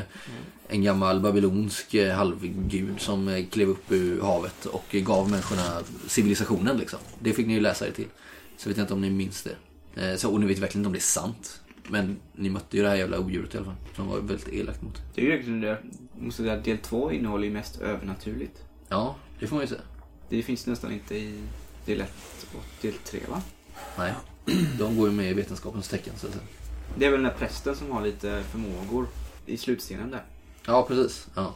Men förutom det så är det ju ingenting. Det är ju också verkligen ett äventyr i äventyret som bryter av lite. Det finns givetvis mycket kopplingar till allting som man får läsa i de här breven där då. Ja, men det är ju en klassisk del två i en trilogi. Ja, det, det får man säga. Men innan vi lämnar det, bara, jag måste säga att det sammanföll så jävla bra det där med Apkallum. Att Kazimierz ja. hade, hade någonting att hänga upp sig på. Mm. I just i samma stund som han liksom blev... spritt språngande galen. Ja, men det tog jag också på volley så här, just så här, för du gick ju över din femte nivå mm. och så här, jag hade ju kunnat göra så här, du blev bara så himla rädd för det här monstret. Men det blir ju roligare att det var den grejen. Alltså det, givetvis var du rädd för monstret, men det som fick dig verkligen flippa som en så här extremt logisk och pedantisk person var liksom, hur fan har de fått in det? Ja. Det blev för mycket. Ja. Men det var, du var ju så otroligt elak där. Delade ut tärningar med skräckpoäng ja. så fort vi öppnade käften typ. Ja. Det var väl så det började. Att jag frågade mig hur kom den ner? Så ja. jag slår inte ett i skräckpoäng. Ja. ja, för Gerard han hade ju psyke plus fyra. Ja. Alltså max. Mm. Och han hade ändå ganska många. Jag tror han var på nivå två. Mm. Jo, men det var ju lite, jag hade ju kollat in reglerna och insåg att det hade varit kul om någon, jag hade ju inte tänkt att någon skulle bli galen. För jag vet ju att den här Apkallum skulle använda mentala attacker mot det. Men i övrigt, andra la jag ju in. Det står inte beskrivet att man ska göra så här och liksom slå mm. skräck. Det kanske står någonting om att slå det någon gång ibland kanske så här. Mm. Men jag la ju in det för att bygga stämning, spänning och rollspelande. Och det roliga måste jag säga också är en av de grejerna som blev coolast är ju sen på vägen därifrån där ni då har tagit mental skada allihopa och spelar ut det på ett sätt som egentligen inte står beskrivet i reglerna. Alltså på ett sätt som står beskrivet i typ Kolkutulus sanity-regler däremot. Så spelar ni ändå på rent rollspelande och det ska ni ha en eloge för. Det tyckte jag var riktigt coolt. Hur du till exempel Gerard, vad blev arg på, på eh, Kazimierz? Vilket är ganska så här ologisk reaktion. Mm. Och sen bytte han ju från kött till fisk också. Ja, det, det ja men alla, all, alla de här gav ju resultat mm. framåt i kampanjen. Liksom. Ja, precis. Det var därför bara Jojo bara dricka också. Ja, och du, Gislén, du la dig också till med någonting. Du hängde upp det på... När du hängde med upp det på det här att det hade tagit fem dagar hos romerna där ju. Mm. Terrorsessionen. Det var med det du äh, återkom till. Ja, för det var ju också väldigt sjukt. Ja. Mm. Och det hade vi inte riktigt tid att spela ut det förvirring kring det liksom, utan ni var ju tvungna att bara fly från byn liksom. Och plus att efter den tarotsessionen blev jag mer öppen för Gerards inviter att delta i ja, det. Och så var det med sen. Ja, för det hade ju nekat. Mm. Det var så roligt scen. Vilket var liksom, det blev i efterhand coolt så här. Först tänkte jag, vad fan skulle du inte hänga med på den här coola grejen så här. Mm. Och sen så blev det coolt att nästa gång, då gjorde du det liksom. Mm. Ja men jag tyckte det blev bra. Tjeckovskt. Ja, vi hade en fråga till ja, här. I början spelade spelarna ut sina karaktärer väldigt mycket och då mördades katter på löpande band. Oklart varför, så varför? Mm. Kan du förklara, Gerard? Ja, men vad jag minns så dödades det inte särskilt många katter. Det var väl typ en som offrades eh, i del ett. Och så var det en i början på del tre, va? Ja. Utanför Allard Skott. Ja. Om vi inte sjukt att sitta och diskutera det här. Ja. Så det var väl inte fler katter som fick stryka med, va? Inte vad jag minns. Eh, men det kanske var att du ständigt var rädd för katter eller så här. Ja, man... men det var, katter var ju åtkommande. Ja. Det, vi, vi såg ju dem ofta. Ja. Och, och så kom ju Rato in i bilden. Och precis. Men det var ju bara den här du använde. Och, och varför dödade du katten? Det kommer vi väl ihåg. Ja, för det, den var ju som en, vad ska man säga? Symbol. En spegling eller symbol av djävulen. Mm. Och också därför han var rädd för den. Mm. Och när han skriker ju djävulen i troskan där. När han blev, mm. kom på att det är en katt. Mm. För innan när vi började upp så sa vi att det kunde vara fler grejer. Jag hade ju först, var ju mitt första förslag var ju jätter såklart, eftersom det är den mest traditionella bilden då. Mm. Eh, med horn och så vidare. Men du körde med på kattspåret där. Ja. Vi borde göra ett avsnitt om katter i rollspel, eller pushat för länge. Jag förstår inte varför det finns en sån fascination för ett husdjur. Nej. Du har aldrig haft katt? Eh, nej, jag har inte.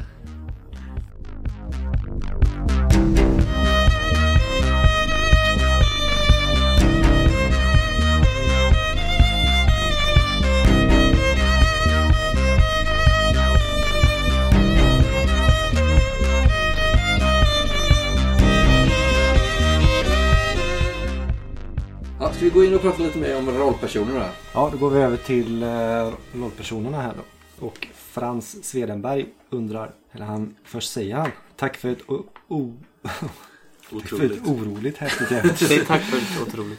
Tack för ett otroligt härligt äventyr. Jag har några små frågor. Var karaktärerna är era egna eller föreslagna av äventyret? Fortsätter på den här frågan också genom att undra om vi kommer få chansen att följa dem på nytt framöver.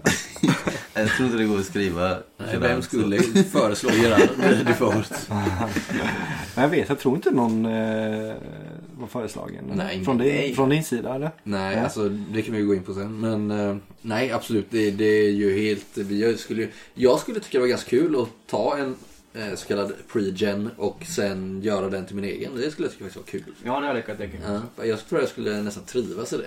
Men blev inte du lite så efter vi körde ner tech? Ja, jo, det kände då, jag också. Blev ju förälskad i nischa där verkligen. Mm. Det var kul. Ja, och det är någonting jag gärna testar igen. För man får ju slänga, får bygga ut resten själv. Mm. Alltså, så det hade ju varit skitkul. Men annars så är ju vårt tillvägagångssätt ganska tvärt emot det. Alltså vi bygger dem ju från tårna och upp liksom. Mm. Det kommer ni få höra sen när vi spelar med tant.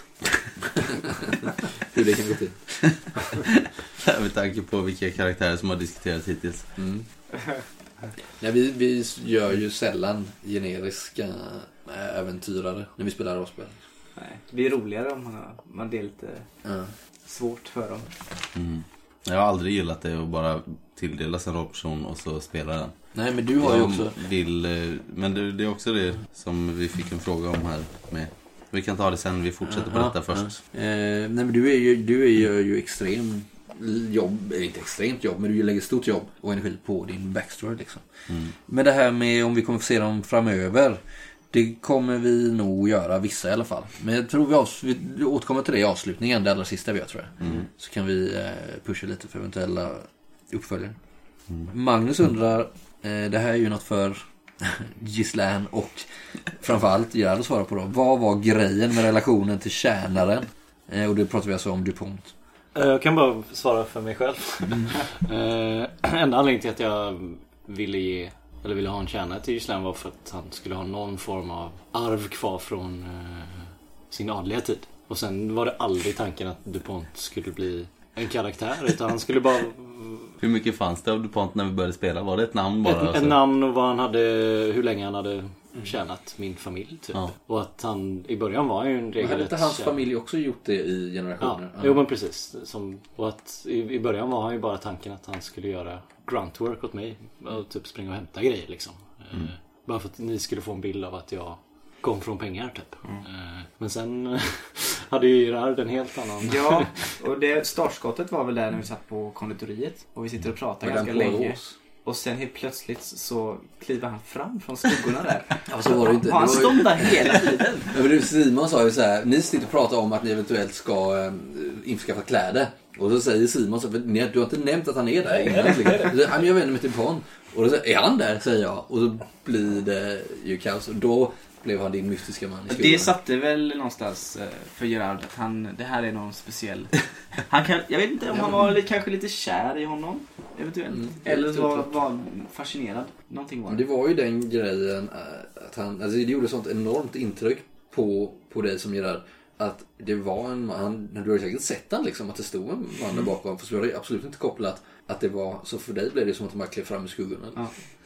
Men det var ju lite det som var tanken när jag gjorde så också, att jag ville bara visa för de andra tidigt att, att ja, men jag hade en tjänare. Typ. Jag kunde tänka på mer än det. Ja. Jag kunde tänka på senare sen när ni skulle diskutera vad ni skulle göra med de här eh, båda Julia och Abel som hade attackerat eh, Kazimierz på bron där mm. och eh, med eh, teaterdirektör innan där. Och, och en, du föreslog då Gerard att ni kanske skulle kidnappa, eller att Dupont skulle kunna kidnappa någon av dem. Va? Ja. Och så säger kanske så här, alltså är han en kidnappare? Så här, nej, verkligen inte, säger Simon. Alltså det blev ju en rolig grej som vi körde ja, vidare på. Och så, det blev ju lite sorgligt där då när ni återvände efter några ja, månader till Paris. Starkt. Och han kallade dig för typ, ja, inte ditt namn, något annat mm. namn på G liksom. Det var jobbigt. Och där dog ju där kärleken. Dog, ja. mm. Du hade länge trott att den var besvarad mm. liksom. Du hade till och med gjort en karaktär av honom i din bok där. Museum Mystik. Museum Mystik, ja. Och allt det var grundat på att han stod och var bakom mig på kaféet. För att han var ju ganska... Gjorde sitt jävla jobb liksom. Nej, vi hade ju inga stats för honom eller så, utan han skulle ju bara vara en betjänt liksom. Men det är också lite så här oortodoxt sätt att så här, du gör en rollperson som är med dig hela tiden mm. men du vill inte att han ska ha någonting med kampanjen att göra. Nej, nej men det var ju nej men det var ju mer att jag ville... För jag menar, det inbjuder ju till att här har vi en kontakt. Jo, absolut, men jag ville mer jag ville inte... Det inbjudan tog jag. Jag ville inte att det skulle bli en fördel att ha en, en till rollperson. Så att du är inte som Martin där och som gav Rato F tio i strid till exempel. Ja. Nej, men jag ville att han skulle vara en, ett verktyg bara. Alltså mm. inget, inget annat liksom. Men det blev ju inte så. Jag har ett förslag innan vi går vidare med frågorna. mm. Jag tänkte vi pratar lite om rollpersonerna, lite kort. Men istället för att vi gör så att respektive spelare pratar om sin egen, så tänkte jag att de andra får prata, säga vad de, hur de både som spelare och rollpersoner uppfattade de andra. Vi kan börja med Gerard. Så ja. Kanske är den mest framstående. Hur många timmar har vi? Ja, håll en håglande kort. Ja, jag vet inte. Vi kan väl säga att Gerard är väl en av de roligaste rollpersonerna jag har spelat mot mm. någonsin. Mm. Måste jag säga. Även om ingen liksom gillar honom. Jag som har spelat Kazimierz, han hade ju ingenting till övers för Gerard egentligen. Nej. Eller alltså de kom väl överens så länge de inte pratade för mycket med varandra liksom. Det var ett par gånger som Kazimierz verkligen sådär fräste till ja. Åt Gerard. Mm. Mm. Sen när jag växlade till Ainslie, alltså Kazimierz var ju mer irriterad på att Gerard var så jävla flummig mm. och inte liksom ville fokusera mm. på någonting. Mm. Och sen Ainslie var lite samma problem, för hon var ju jävligt driven och ville liksom komma framåt hela tiden, och Gerard var en jävla stoppkloss, mm. bromskloss som inte... Ja, men så jävla... Ja, man fokuserar ju alltid på fel saker. Ja, ja men lite så. Ja. Så båda mina rollpersoner mm. hängde upp sig lite på det. Mm. Mm. Och hade sina konflikter med... Du med kanske? Ja, ibland var det kanske äkta. Men det var ju roligt oavsett liksom. Det finns ju en fråga här från Niklas Fröjd som anspelar mm. lite på detta. Hyser alla spelare och rollpersoner en hatkärlek till Gerard? Ja, jo. Det är nog så. För, för Jojo innerst inne så älskade han Gerard. På ett platoniskt sett då, men mm. men för honom så var ju Gerard hans liksom gin. Mm. Medan jag, medan Jojo var med i Yang då. Så han kompletterade Jojo på ett mm. sätt. Han var Jojo, eller Gerard var ju allting som Jojo inte var. Mm. Ja, det var han nog va? Mm. Men det kom ju först fram när du fick flaskan så att säga. Ja, mm. precis. Finom dess hade du bara mina, ja, men då kom ju bråket. Mina riktiga känslor fram. Ja, okej. Ja. Nej, men jag är väl inne på Daniels uh, linje att så här, Gislén var ju också ganska driven i att komma framåt och hitta svaren, medan Gerard mer funderade på nästa bok han skulle skriva eller mm. liksom som spelare älskar jag Gerard. Alltså mm. det är skitkul att spela mot någon som inte alls har samma mål som en själv på något sätt. Och sen något jag tänkte på var varje gång man kände att man som spelare kom närmare varandra eller som rollpersoner kom närmare varandra så gjorde Gerard något riktigt jävla efterblivet som man bara, fan varför gjorde du så nu? Nu, nu börjar det ändå bli bra här. Giorgio säger ju i ett avsnitt utan det Gerard så hade vi kommit mycket längre. Ja, och det är ju sant. Det är sant utan att vara elak liksom. Ja, men för fråga om det Erik, du som ändå innan du får börja försvara det här nu då. Så hur kommer det sig att Gerard kunde ta liksom de mest vardagliga kommentarer som de hemskaste förolämpningar. Mm. Men när någon verkligen kritiserar honom så accepterar de det. Ganska, jag har ju flera exempel på det. Liksom. Framförallt är det ju ifrån eh, Giorgio men även från andra personer. Liksom. Det beror lite på vem det var som kritiserade honom tror jag. Och i vilket eh, läge. Men jag, jag hade en sån plan att han skulle vara vresig när han inte hade druckit alkohol. Mm. Jag vet inte om det kom fram eller liksom, jag försökte liksom jo, spela det på det. Väl fram ibland. Så att när han väl hade fått i sig lite under västen mm. liksom, då, då, då var det lugnt. Då kunde de säga saker. Mm. Vad tyckte du var roligast med att spela i det här? Eller det jobbigaste? Det är kul att vara, sätta lite käppar i hjulen och vara lite jobbig. Varför är det så kul? Och bråka. Vad är det som är kul med det? Det blir roligt, uppenbarligen. Jo, i efterhand. Ja. Men det var inget endgame när du sitter vid spelbordet. Ja, liksom... Jag, jag hugger gärna på de krokar som både spelledaren och de andra slänger ut liksom. Ja, det märkte vi flera gånger. Om jag sa någonting som var det lite hänger talare i rummet, då ska jag ja. plocka ner dem liksom. Ja. Ja. Ja, men det var ju rätt ofta du hängde upp dig på saker som var helt oväsentliga egentligen, mm. antar jag, om, mm. för äventyret liksom. Mm. Och det visste jag väl också. Mm. Men, ja. Jo, jo det, det... Men det kändes verkligen som att du hittade Gerard någonstans, alltså... Från det att du står naken i uh, Kazimierz lägenhet mm. där, eller kanske strax innan det, kanske till och med när du blir så förolämpad av uh, Gisléns kommentarer om att man inte frågar om kött på ett konditori. Där någonstans så blev Gerard Gerard mm, det är nog sant. Mm. Var det någon gång jobbigt att spela Gerard? Del ett så kände jag väl att då pratade vi om att kanske skulle byta karaktär och sådär. Ja, just det. Så att jag kände att det, det, han passar ju inte in i sin roll. Han är ju liksom inte... Jag tror det hände kanske två, kanske till och med tre, men i alla fall två gånger under del ett. Att du och jag, när vi gick till bilen där efter, mm. så pratade vi om det här. Liksom, och du märkte liksom att du var liksom inte... Och det var ju oftast när vi hade haft lite mer actionladdade mm. scener. Takjakten till exempel, då var du verkligen så här, varför ska jag spela den här karaktären? Är det här ett sånt äventyr liksom? Mm. Givetvis kommer det bli någon actionscen under en rollspelskampanj. Men jag menar... Vi styrde ju ändå in han hela tiden. Vi försökte ge han nya, slängde in köttben åt han mm. för att hålla kvar han liksom. Sen var han ju lite, han var ju lite synsk. Det var ju hans ja, grej liksom. Mm. Jag, jag tror att jag kommer med kommentarer ibland som jag, inte i stunden. Mm. Visst, men det visade sig sen att det var faktiskt låg någonting i det. Mm. Eh, så det, det passade ganska bra. Mm. Och sen de här ritualerna då, att han visste lite mer mm. om sin nemesis. Mm. Han var ju jävligt rolig att spelleda. Mer rolig än jobbig. Vi kommer tillbaka till det där för mm. vi har haft frågor om det. Ska vi ta en annan? Vi kan ta Ainslie kanske. Vi har en fråga här också från Niklas igen. Mm. Som frågar, hur växte Ainslie fram som koncept och rollperson? Finns det fler kopplingar än den till Matteo Battista? Nej, men Ainslie kom ju till ganska sent. Då hade vi spelat färdigt del ett och del två. Mm. Och det var bara del tre kvar. Mm. Så då, jag tror jag frågade dig rakt ut. Finns det någonting som jag kan bygga in här i min mm. karaktär som gör att vi har en, en direkt koppling till äventyret. Inte behöver, du vet, köra hela den här charaden med att skaffa fram en motivation mm. från ingenstans. Varför ska hon umgås med de här? Och jag var alltså... inne på det spåret också med en ja. gång. Liksom att när det kommer en ny så måste vi ha en ja. fast punkt liksom. Och då tänkte jag givetvis på Matteo Battista, för att det, varför skulle egentligen Robson riskera eh, liv och lem för den här personen? Mm. Bara för att Allard har hintat om det egentligen.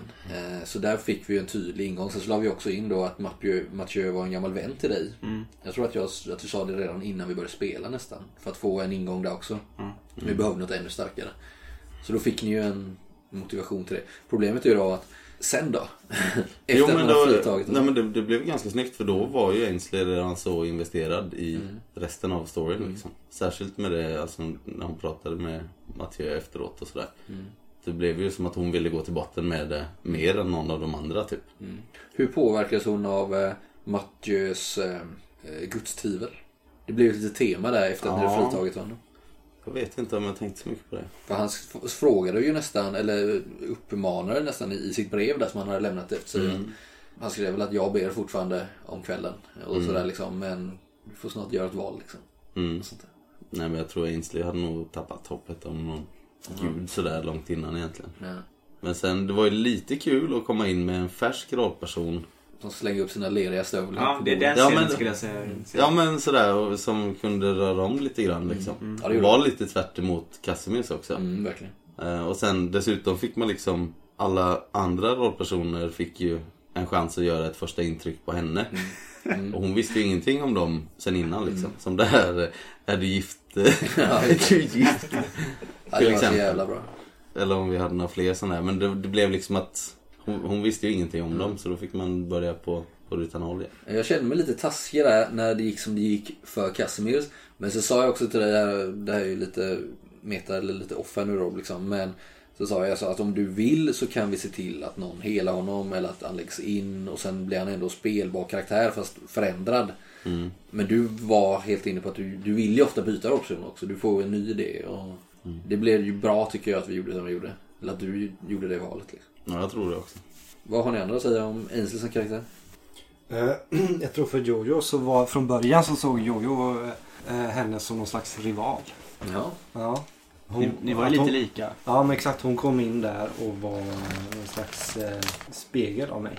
Ja. På ett sätt. För det kom inte riktigt fram. Men, men fast lite mer stabil. Kanske. Ja, men exakt. Jo, mm. väldigt mycket mer stabil. Men det kom inte fram kanske riktigt när, när Daniel spelade Vinters. Men vi kände ju varandra lite grann. Just det, jo, det, ni nämnde det första gången ni träffades. Ja, men sen utvecklades, utvecklades inte det så mycket tyvärr. Men sen efter eh, hon hade kommit in där, Ainslie, så blev det någon slags respekt tror jag.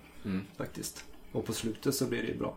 Jag kommer ihåg när du skulle, vad ska man säga, hisspitcha henne för... Eh, för Jack Grimor. Och du säger, jag klippte bort det då för det blev lite konstigt. Hon är en tuff tjej. Är det sant? Ja, det blev lite weird. Så är andra bra grejer. Ser du sen? Jo, men jag tror Ainslie var en uh, nyttig, uh, särskilt där i upplösningen av liksom, kampanjen. Att få in en mm. karaktär som bara hade ett mål. Och det var ju egentligen att frita din farsa. För att ja, Jojo hade sina demoner som började bokstavligt talat. Ja, men som började liksom ge uttryck mer och mer. Gerard är äh, Gerard mm.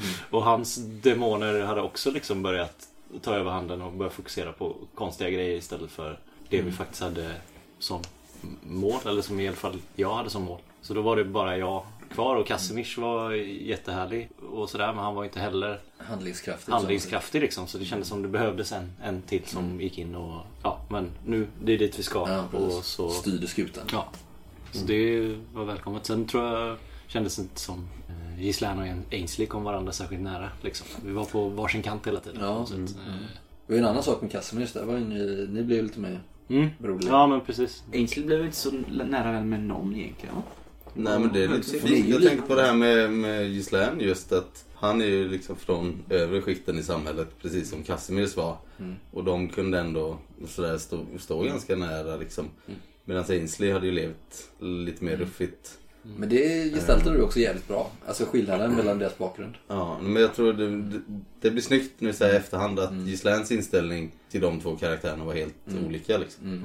Ja, jag skulle säga att man såg inte någon svag sida riktigt åt, hos Ainslie. En svar? En svar, ja. Men, man, Nej, men det fanns nog inte riktigt tid att utforska. Nej, det. Nej, det kanske finns det i kommande. Mm. Ska vi gå in på Kazimierz när vi ändå nämner han? För han var ju också en, mm. då han är nog mer airtime än Ainslie egentligen. Ja, det tror jag. Mm. Var det jobbigt för dig, om vi börjar den änden, att, för du vill ju alltid framåt som spelare, men du spelar en ganska reserverad person och mm. hade kanske tänkt att ta lite mer baksäte, anar jag. Men du fick utlopp för det först när du fick ta över Ainslie då, liksom. Hur var mm. du med Kazimierz i det lätt, liksom? För det var ibland, tänkte jag, att Kazimierz faktiskt röt ifrån. Det var ju kul att du nämnde det, för vi har pratat om det innan i podden, så att jag gör gärna karaktärer som vill framåt hela, hela tiden. Mm. Och det är ju för att jag har inte tid att spela så mycket rollspel. Så jag vill ju att det ska hända någonting jämt. Och så är det ju och lite då... roligare när det gör det också. Jo, men det, jag kan tycka det är jättekul att sitta och slöspela och modeblogga och mm. matfester och sådär. Men just när man har så lite speltid som vi har nu för tiden, så känns det som att jag vill att äventyret ska gå framåt, liksom, mm. så att det kommer någonstans. Och då gör jag gärna karaktärer som, som vill det också. Kazimierz var ju inte sån. Mm. Han var ganska, han var lite blyg, liksom, och mm. lite tillbakadragen och hade alla sina tics och sådär, liksom. Mm. Men nej, det var ingenting, alltså, som jag tyckte var sådär jobbigt. Det var lite jobbigt att ingen annan riktigt tog tag i det. Nej, för Gislén ville väl, men han, det kände, jag kände, eller Kazimierz kände att han var på fel spår hela tiden. Mm. Som vi pratade om innan. Det får man faktiskt också. Mm. I ärlighetens namn, säg efterhand. Mm. Ja, så det blev ju mer när jag spelar Kazimierz att försöka bearbeta de andra. Mm. Att försöka mm. göra det som jag ville. Mm. Än att, snarare än att gå och göra det själv, liksom. Mm. Jag tror vi, har vi inte någon sån scen där han ber någon att göra någonting också? Mm. Eller flera kanske, och de mm. säger nej.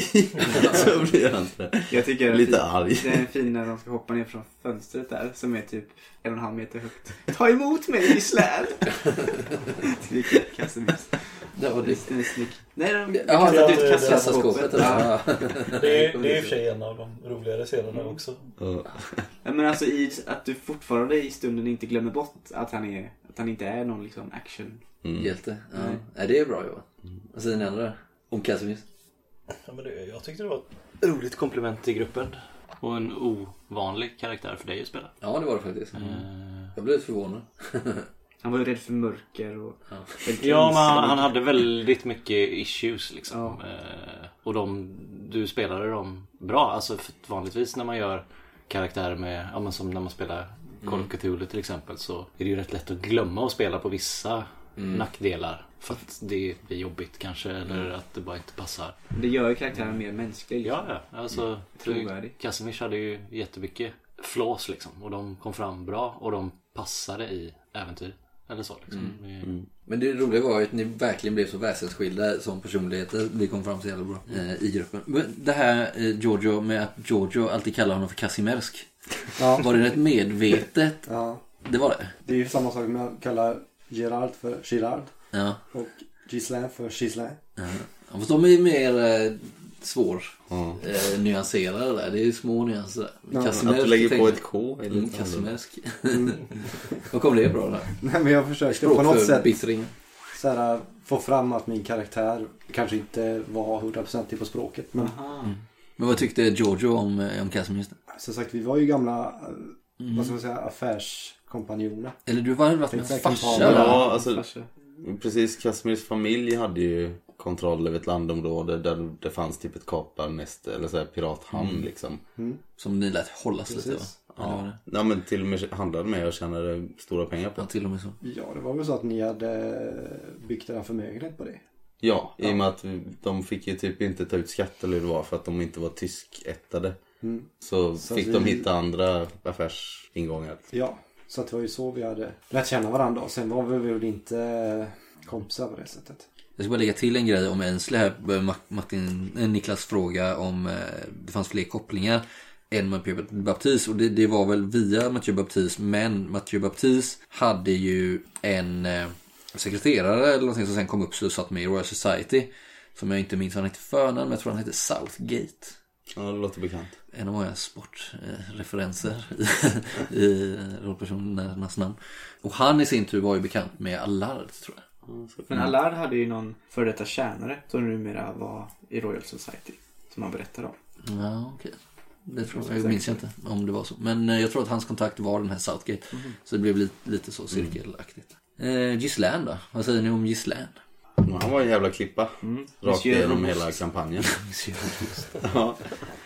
Jo, men det var han ju verkligen. Alltså, alla andra var lite sådär svävade iväg och allt mm. möjligt. Men Gislén var ändå han stod lite, ja, men lite navet.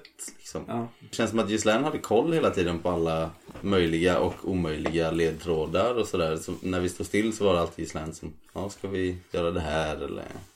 Känns som att Simon gjorde ett jävla jobb med att hålla reda på allting. Jag gillar det här, han, han var så stolt. Mm. Men också att det var en sårighet, sårbarhet för honom. När hans stolthet blev sårad. Liksom. Ja, verkligen. Det var väldigt snyggt tycker jag. Vi blir tårögd här. För ni, Gerard och Gislén hade ju en... Ni var ändå, ni, det kändes när jag när spelade och när jag lyssnade som att ni var ändå lite mer vänner på något konstigt sätt. Mm. Jag vet inte, men det var så här så att Gislén förlät Gerard mer än de andra, även om du också mm. kunde bli arg på. Och du rött till den någon gång när ni blev utkastade från Théâtre de la Mort ju, om att man inte äter kött och du vet det. Men överlag så var det så här, ni var lite... Men kände ni varandra? Nej, det nej, gjorde ni inte. Nej. Nej. Det var därför det var lite fint att det blev den ändå. Mm. Frågan är om det, om det är för att Erik och Simon känner varandra så väl under så många år, eller om det är någon annan kemi, att det bara var att era rollpersoner var mer förlåtande mot varandra. För det fanns väl ingenting som Gerard stödde sig på hos Gislén? Nej, det var det inte. Var du inte avundsjuk på honom att han hade Dupont? Det kanske jag var. Mm. Jag tog ju över lite där ibland. Du började jämnåder och sånt. Det gillade du inte. Nej, nej. Det... Jag har ju förtjänat av honom. Liksom. Mm. Förtjänat. Född i rätt bromsling. Ja, men ni, ja. Mm. Jag tänkte på det när jag lyssnat innan, så vi interagerade typ väldigt lite under hela ja. kampanjen. Mm. Det gjorde ni faktiskt. Och jag tror att Jojo kände lite grann att, att Gislén var... Han var soldat. Han slogs för sitt land. Medan Jojo var mer statslös och... rövare, stråtrövare liksom. Så att, eh, pirat. Så att egentligen så hade vi nog kunnat bli rätt stora ovänner. Mm. Fast vi tolererade varandra. Mm. Mm. Men Gislén var ju ändå ganska likeable sådär liksom. Ja. Mm. Han satte sig inte på tvären mot någon eller inte elak mot någon. Det var ju kopplingen till Allard. Mm. Som ni var vänner sedan innan. Han var en idealist. Ja, mm. var i alla fall. Ja. Hur känner du själv då? Eh, nej men jag, jag satt och funderade på det här om dagen. eh, Om man ser på det objektivt så gör ju genom den här kampanjen egentligen mm. Gislén en omvänd klassresa liksom. Ja, verkligen. Mm. eh, För han gick ju in i äventyret ska jag bara säga, med förutsättningen om att han, det här var ju hans väg tillbaks mm. till adelskapet så att ja säga. Och så liksom går det bra ett tag, sen går det åt helvete. Så sitter han i en sunkig lägenhet i mirakelkvarteren till slut. Men hans resa blir nästan som en symbol för hela din eh, ett resa. Mm. Hur ni hade varit uppe på toppen, blivit så, sakta gått utför. Och så blev vi mm. även i ditt liv tyvärr. Mm. Du har ju Kazimierz i din sida, men ändå väljer du att bli mer vän med Gerard. Ja, men det är super. Jag, jag tror... Ja, fast Gerard och Gislén, eller vad säger Gislén och Kazimierz skulle jag säga var mer vänner egentligen kanske. Eller? Ja, jag tror. Eller vissa stunder åtminstone. Det är lite mer likasinnade. Nej. Nej, men däremot tror jag att, att när du började prata om tarotkort och sånt första gången så ja. var ju Gislén helt såhär, nej men sånt där skit. Det är antingen tror jag inte på det eller så är det liksom... läskigt. Ja, men... ondska inblandat mm. liksom. Och sen när vi liksom kom längre och längre fram och Gislén kanske inser att ja, men, Gud kanske inte finns liksom. För att det har jag inte ens, han har inte ens reflekterat mm. över det innan liksom. Det var ingen som gjorde på den tiden. Men då, och då blir man mer, då blir man mer öppen för Gerards liksom, mm. alternativa syn på det. Och det är kanske, alltså det var ju Gerard kanske var lite dörröppnaren för Gislén att inte mm. bara tro på det, finns det som mer. Ja, men inte bara tro på det som prästen mm. har sagt i alla år liksom, mm. utan att så här, det finns Mm-hmm. andra sätt. Och sen, det var ju tack vare att romerna liksom ja, mer eller mindre tvingade oss in i den situationen. Mm. Och så Giorgio då. Vad tyckte ni andra om Giorgio? Detta wildcard. Som vanligt när Martin gör en karaktär så vet man aldrig vad man har honom. Mm. Det är alltid det som är spännande. Mm. Fast den här gången kunde man ju skylla på yttre faktorer. Mm. Mm. En demonkatt som... Mm, men det kunde man göra först i efterhand. Ja, jo, jo. Mm. Men jag tyckte det funkade bra. Mm. På något sätt. Det blev, det blev väldigt tydligt. Men fattade du någonsin vad, vad, vad grejen var med, med Rato? Nej, inte först. Ja, men efteråt då? Ja, efteråt, jo, ja, men... absolut. Men, men det, det... under spelets gång så var det aldrig någon som misstänkte någonting. Ni fick alltid plugga också när jag eh, ja. spelade Ratos röster. Liksom. Mm. Jag tyckte det var så jävla märkligt i del två när du, ja, du for- tappade fortfarande gömde kattjäveln mm. trots att vi visste att du hade en katt.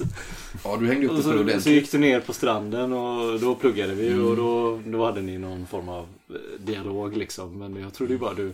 Ja, där och då mm. trodde jag bara att han typ skulle gå ner på stranden och mata sin jävla katt typ, mm. och jag tyckte det var helt meningslöst.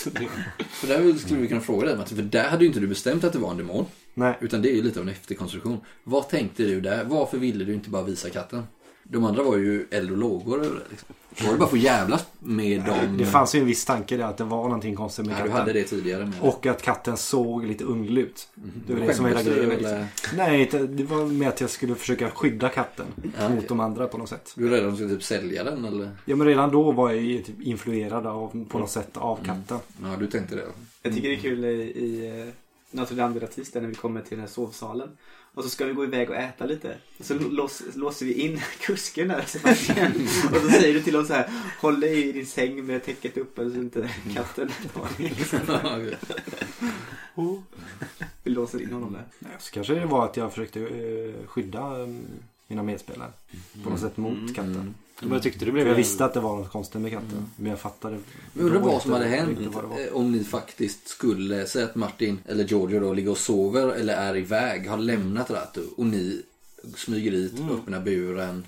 Ja, det gjorde vi aldrig. Nej, det hände. Jag undrar Nej. vad vi hade gjort. Då hade jag ju fått hitta på någonting där såklart. Det, det utmanades ju aldrig egentligen. Nej, jag tror jag... Mm. Nej, precis. Men jag tror jag bara trodde att han hade någon konstig grej med sin jävla katt liksom. Mm. Men sen så var ju också Gerards fobi där, eller vad man ska kalla det. Spädde ju på allting så mycket då. Mm. Om ingen hade brytt så hade det inte varit någon grej.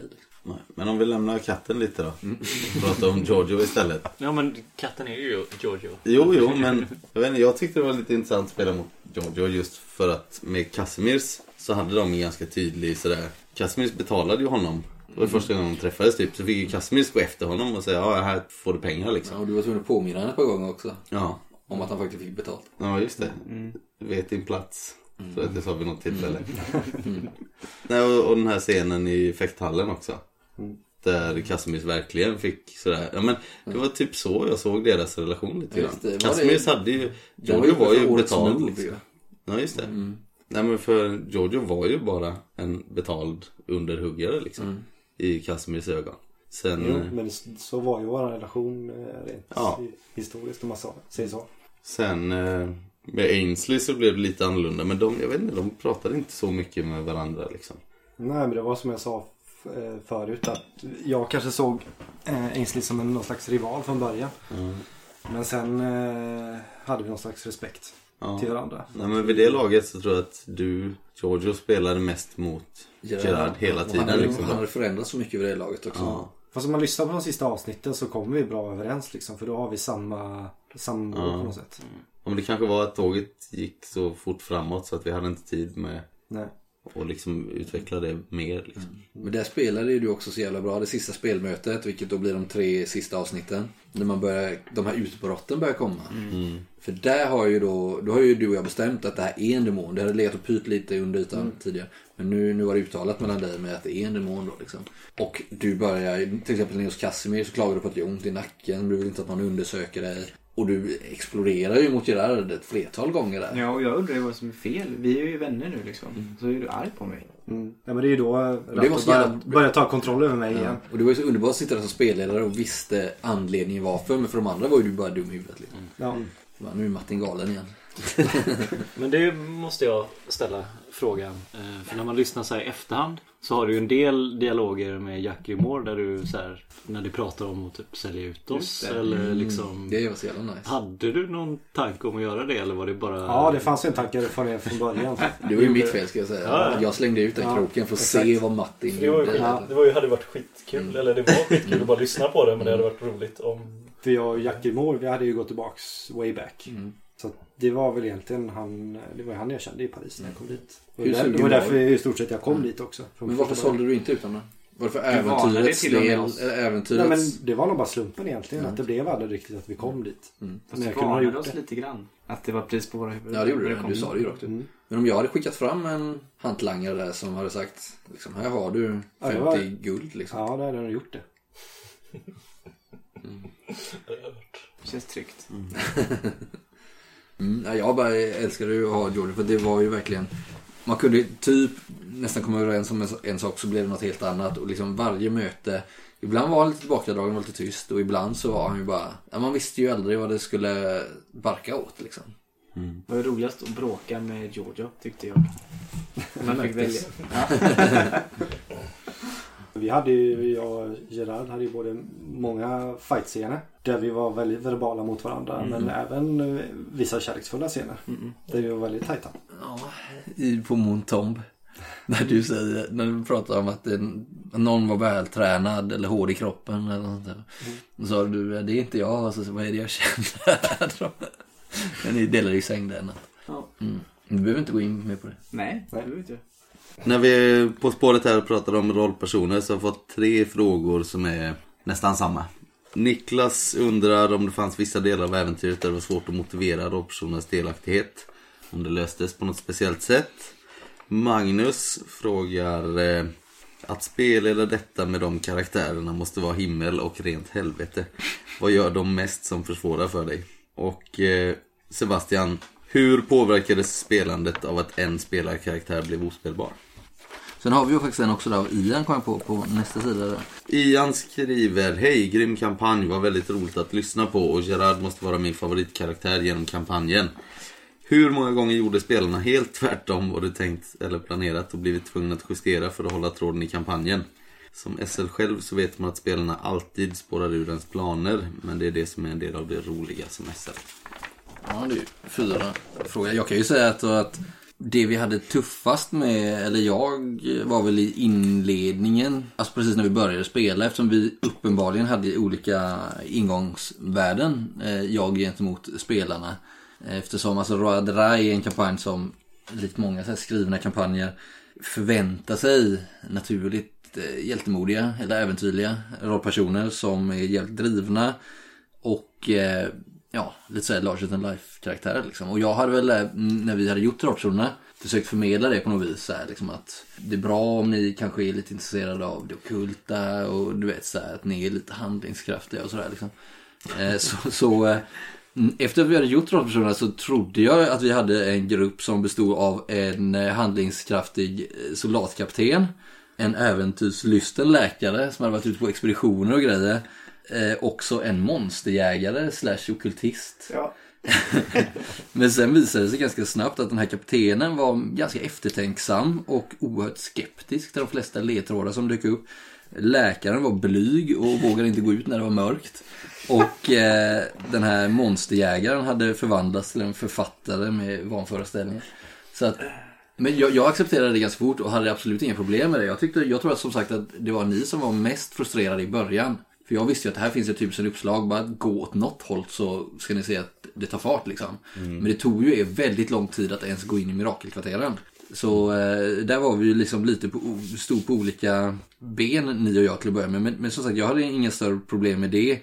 Eh, det var väl sen senare som det liksom uppstod eh, komplikationer med, med det. Men det var ju det här med motivation liksom. Och, och det löste, vi har varit inne på det, men vi löste ju det som du och jag, Erik, försökte att tala oss fram till hur Gerard skulle kunna bli en del av kampanjen. Eller liksom sådär. Och, och även med... med de andra sen då när du kom in med Ainslie och så vidare. Så att jag hade egentligen, jag kanske hade låtit mer negativ än vad jag egentligen var liksom. Jag tyckte att det var bra, men eftersom vi hade lite tidspress så gick jag ibland in så här. Jag kommer ihåg till exempel när ni hade hittat de här breven i kassaskåpet där ni hade fått ett namn då, Lafatell. Och så frågade jag er typ rakt ut, ja, men ska ni gå ut och fråga lite om den här Lafatell? Skickar ni ut eh, Gerard och Giorgio kanske? Nej! Jag ska sitta och skriva för min bok, säger jag då. Ja, skickar ni ut Giorgio då kanske? Och så var det så här, knappt något svar. Men sen så gjorde du det och så berättade jag vad du hade hittat och pekade mot fäktskolan. Sen så när ni då fick den här fäktskolan så tog det också ganska lång tid. Eh, ni spelade ju ut era karaktärer och sådär. Och då har vi full respekt på det. Men det kändes att ska de inte ens gå dit liksom? Då blir det svårt. Och sen så nästa problem var ju auktionskammaren då, som ni inte heller verkade vilja gå till. Och senare i del tre då, del två gick rätt bra. Men sen i del tre så var det ju också, när ni kom tillbaks till Paris, då var det ju faktiskt Gislén som hade gjort en utvecklingskaraktär som vi kan prata lite om. Där du till att börja med hade varit mer handlingskraftig men hade blivit extremt skeptisk. Du tyckte inte att det var någon idé att gå till observatoriet till exempel. sa det uttryckligen liksom. Eh, trots att då Bernard de Ponte hade sagt att gå dit för Guillaume vet mer om Illuminati. Nej, jag tror inte att det är något spår som vi kan ha nytta av. Och då blev det så här, fan, då fick jag ibland lite panik så här. Mm. För att jag fattar ju att ni fattar väl någonstans i ett metatänk att det slängs ut trådar i ett ra- skrivet rollspel liksom. Jag skulle säga, hade, jag, hade det här inte varit ett speltest så hade jag ju ändrat mer i den här motivationsbiten. Lagt in fler trådar tidigare i kampanjen, så som vi sen gjorde med, den, med Ainslie och som vi försökte göra senare i kampanjen då liksom. Så det var väl den enda grejen som var riktigt, så som vi var riktigt oroliga över. Och det här med sidospår, och det var inte så mycket sidospår. Det enda jag var riktigt orolig, det var när jag började snacka om att åka till England. Kommer du ihåg det? Jag har aldrig varit i England, säger jag då. Så här, jag bara, vad fan ska de till England nu? Och så där. Men sen så blev det ju också väldigt många roliga möten på grund av de här sidospåren där ni gick, ni gick på restaurang. Ni hittade ju på den här utklädningsscenen själva egentligen. Mm. Hela den här grejen med Gerards förläggare där i slutet mm. var ju helt eh, opåkallad liksom egentligen. Eh, men det var ju också för att ni fortfarande var inne på det här spåret med förlorade ordningen och det. Mm. Så det, var, det blev ju extremt roliga scener, några av de bästa, för att ni var lite på villovägar så. Men alltså, det här problemet med svårmotiverade rollpersoner, det är ju någonting som jag tycker att vi har haft, eh, inte problem med. Om vi har haft problem med det så tycker jag att vi har fått bukt med det. Även om det återkommit efter och det där. Personligen så ser jag ju inga större problem med det, såvida det inte blir så här stor återkommande grej mm. eh, som liksom innebär irritation eller passivitet, då kan det ju bli problem liksom. Men personligen så är jag helt okej med att eh, en kampanj kan ha en viss inkörningsperiod innan alltså, rollpersoner och äventyr merger så att säga.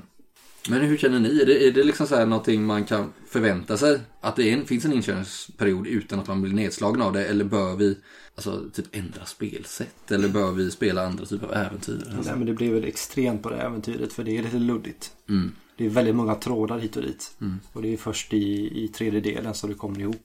Mm.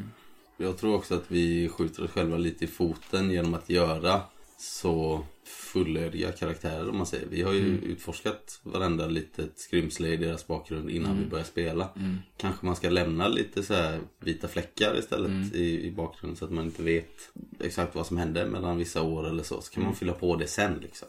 Mm. Nej, men alltså alla mm. blev lite upptagna med sitt eget, som mm. Gislén skulle driva något eh, soldatregemente plötsligt. Och, och det, alltså inte för att det tog så mycket speltid, men det var en så här grej vid sidan av som vi aldrig utnyttjade sen i spel liksom. Mm. Det är kul, men det, det gör inte så mycket framåt. Och Gerard fastnade i sina böcker till och från och, och hade sina andra hang-ups. Och Kazimierz var ju mer liksom att han blev lite handlingsförlamad mm. på grund av sin bakgrund mm. också då. Jag, skulle säga... jag, jag tror att vi kanske både när vi skapar karaktärerna kanske inte, inte ha allting färdigt mm. när vi börjar spela, utan man kan, man kan ha karaktären lite lite lite lite flytande liksom. Mm. Så man kan anpassa den efter man kört två tre spelmöten som ni gjorde med Gerard då till exempel. Det är lite därför jag är lite sugen på det här med förskapare eller pregens. Mm. Ja, en stomme, bara... ja, du har en stomme. Vi pratade ju om det typ för två år sedan, Simon, tänkte att när Snaggare blev så lyckad mm. för det hade du ju väldigt lite bakgrund och ja, det... bara tog han på volley och det blev perfekt. Mm. I Gisléns fall, som du gjorde då ett år senare, så då hade du lagt ner väldigt mycket research på Vallonien och deras mm. frihetskamp och mm. allt det där liksom. Som, det blev, jag tycker inte det blev ett hinder, jag tycker det är skitgött med maffig bakgrund liksom. Hur känner du själv? Blev det ett hinder? Eller? Nej, det hade kunnat bli det. Om, fast nu följde det sig som sagt ganska naturligt. Mm. Att jag blev av med allting mm. och jag började ifrågasätta Gud och så. Då kanske inte mm. den här drömstaten jag drömmer om är så viktig längre. Mm. För att de står för de grejerna som mm. jag har lämnat bakom mig på något sätt. Jag tycker upplevde alldeles som att det kom i vägen. Nej, men det hade ju kunnat göra det. Ja. Alltså... Däremot var han som sagt en idealist. Och det är som när vi pratar om det här att du symboliserar rättvisa. på nyhetspålen så, så gör du ju ofta det, alltså du har en, någonting du tror på då liksom, eller låter mm. en rollperson tro på, och det styr hans eller hennes val ganska hårt mm. Det var väl kul att se dig spela en karaktär som är precis tvärtom som, eh, ja men vad heter din eh, i Oktoberlandet? Ja just det, Innocenti Innocenti, hade du sett eh, Simon i den mm. rollen kanske? Ja, det var kul. Jag vet inte om jag tyckte det var kul bara det. Men det tycker jag ja, jag får väl testa. Men ibland kan det vara kul att utmana något man tror på själv genom att göra precis tvärtom mm. liksom. Mm. Ja, ja, verkligen. Vad var frågan? Ja. Nej, men det var ju om ni, hur jobbiga ni hade varit. Jaha. Ehm, ja. Och ni mest gjorde som försvårade för mig. Och det är väl det jag sagt att ni... Ja, men liksom... Som Erik då, när han jävlas med äventyret och jävlas med S L hela tiden.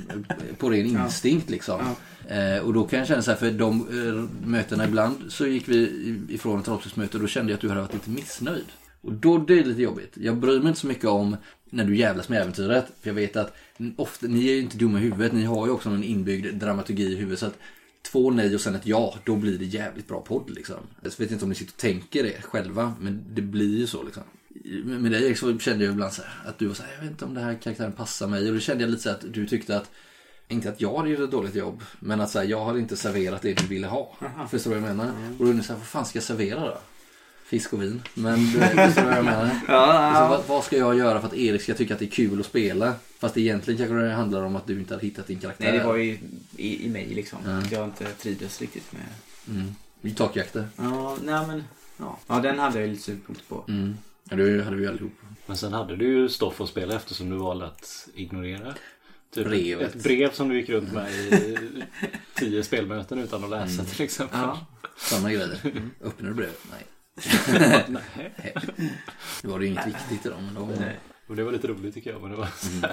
gå tvärt emot vanliga ja, det, var, det, det är ju en sån grej som vi kan nämna där. Det var en sån grej som blev, blev däremot blev det ju extra smaskigt när vi väl läste när, mm. när Dupont skulle läsa till exempel. Så är just bisarrt. Det kan jag säga också det var, det var lite påskägg. Det var ju två översatta låttexter av Carla Bruni. De här två dikterna som du fick mm. Men Rafael kom in där och mm. störde dig. Det var jobbigt lite. Mm. Nej men det om det. Ja, och sen har du löst det jävligt snyggt ändå när vi har gjort de här idiotgrejerna mm. som inte är inbyggda i äventyret. Mm. Jo men det blir nästan ro för mig blir det roligare alltså den där scenen till exempel med förläggaren det tyckte jag ju var den roligaste men då kände jag så här okej okay, om någon ska jävlas med mig då jävlas jag tillbaka lite ah, så här ah. så då så la jag på vad här då då blev han en sån karaktär då. Ah. Eh, inte för att det är något fel att prata på det viset men för att jag visste att ni skulle tycka att det var jobbigt typ. Nej och så får man ändå ge det att det har inte märkts på utfallet att vi har gått emot nej. Det. Det, kan man, det, kan man, det har man upplevt andra gånger kanske att man, om man gör det som är verkligen emot den röda tråden mm. så blir man antingen straffad eller så finns det ingen bra mm. väg tillbaka. Väg, väg tillbaka precis. Men det har ju löst sig bra liksom. Men jag tror att det kommer nog från bådas håll för att ni har det som jag sa, ni vet också när det, så du till exempel Matte som är ett wildcard mm. eller hur? Så vet du ändå när det är dags att sluta liksom. Du går ändå till de här ställena till slut. Förstår du vad jag menar? Ja, jag även om du vet någonstans att okej, här räcker det liksom, och sen så blir det bra. Och det har ni ju alla särskilt, och även Gerard då liksom. Mm. Att man kan pusha det till en viss gräns men man åker inte till England liksom. Nej. Nej. Eh, man kan prata om att åka till England, man kan prata om att inte gå dit men till slut så gör ni det ändå så därför mm. blev det aldrig sån riktig panik liksom. Mm. Eh, nej, men vi tänkte ju aldrig åka till England. Nej men, men jag, där var jag fick det. En klump i magen typ. Ja. Lita inte på oss. Också kul när ni är och spläggar. Och du bara frågar, vem är det som har den här barnen? Bara, ska du gå på bal nu? Så, det var så här, två timmar kvar att spela och det skulle hinna med upplösningen. Ja. Jag har ju varit på en bal som var jävligt lyckad. Så. Ja, svanbåten. Ja. Mm. Den kom också från ingenstans. Ja. Mm. Ja, vi går vidare då och två frågor som rör ungefär samma sak till Martin främst då kanske. Finns det en djupare innebörd i relationen mellan Jojo och Rato? Är Rato mer än ett vanligt kattdjur undrar Niklas. Och sen ställer Magnus en ganska öppen fråga som Rato, komma demonkatt frågetecken, Jojos mamma frågetecken. Ja, men för att återknyta till förra frågeställningen lite grann så Jojo som karaktär är ju ganska enkelspårig. Han är ju bara ute efter pengar i stort sett.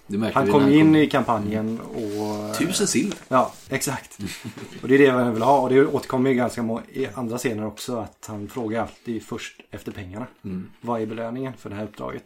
Så det är därför lite grann Rato finns med som någon slags dualism. Mm. För att få in någon slags annan vinkel i det hela. Mm. Så det var egentligen mest därför från början är intresserad av Rato. Mm. Från början fanns ju inte egentligen Rato som någon slags demonkatt. Det kom in... Vad var det som födde de tankarna? Var det mötet med eh, Gerards fobier eller vad var det som... För du var ändå tidigt jo, men det på att växte, du ville att han skulle växt, se otäck ut. Och... Det växte ju fram lite grann när Gerard var så, hade sån aversion mot katten. Mm. Så det är ju en rolig grej att spela på. För när han började så var han bara en storväxt exotisk katt liksom.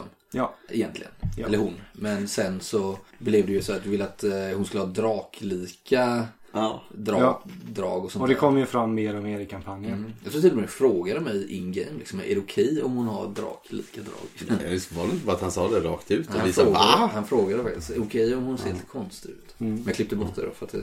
Mm. Men just det här med min mamma och min pappa, det var ju, det är lite luddigt. Det kan ju antingen vara att det är implanterat av Rato.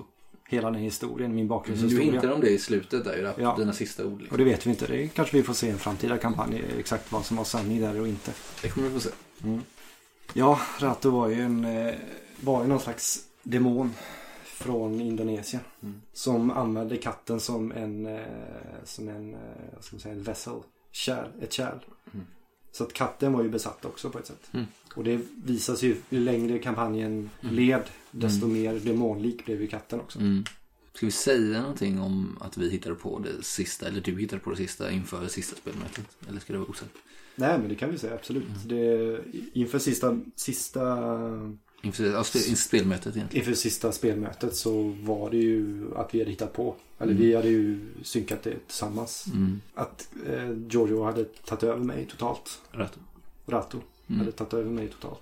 Ja, jag gjorde ju det som en grej. Jag skickade ju, ställde ju frågor till var och en av er liksom, inför det sista mm. spelmötet. Så här, har ni någonting med era rollpersoner som ni känner att ni ännu inte fått ut? Jag tänker att vi kör lite cirkelslutning. Vad vill ni eh, ha där? Så fick jag lite olika förslag från er alla. Och ditt var ju... Det mest vågade där då, helt enkelt. Ja, sen kan det inte vara meningen att det skulle gå så bra. För jag slog ut typ två öppna slag där. Och mm. vilket gjorde att... Ja, du fick ju använda jag... ödespoäng för att mm. överleva. Ja. Mm, precis. Det var ju lite onödigt. Det var ändå slut. Oj. Ja. Eller? Magnus Lindén har en fråga till på ämnet här. Hur påverkade det positivt eller negativt att rollpersonerna på ett sätt hade obegränsat med pengar? Hade ni det? Eller hur, vad tycker ni? Har det någonsin varit ett problem när vi har spelat? Nej. Pengar och sånt? Det är ju någonting vi har valt. Jag tror att... vi bara skiter i det ja. fullständigt. Mm. Vi kan ju säga så att när man skapar sina rollpersoner i Lexokultum egentligen så får man ju antingen slå eller spendera poäng kanske. För om man vill komma ifrån någon högre. Eller man får egentligen, ett förslag är att man slår fram det, mm. sin klass. Mm. Eller att man får spendera poäng kanske, jag vet inte. Men vi, jag har alltid låtit det vara öppet för er själva. För jag tycker det är, trå- det är tråkigt. Om det är för, då skulle ni inte komma in på vissa ställen, skulle inte kunna gå på baler. Så det har varit positivt i den bemärkelsen att vi har ibland tittat lite mellan fingrarna. Sen så har vi ju också, det här med klassskillnaderna har ju varit ett bärande tema, särskilt i del ett av vad det där. Och ni har ju legat någonstans med att ni är hyfsat bemedlade, två av er är lågadliga.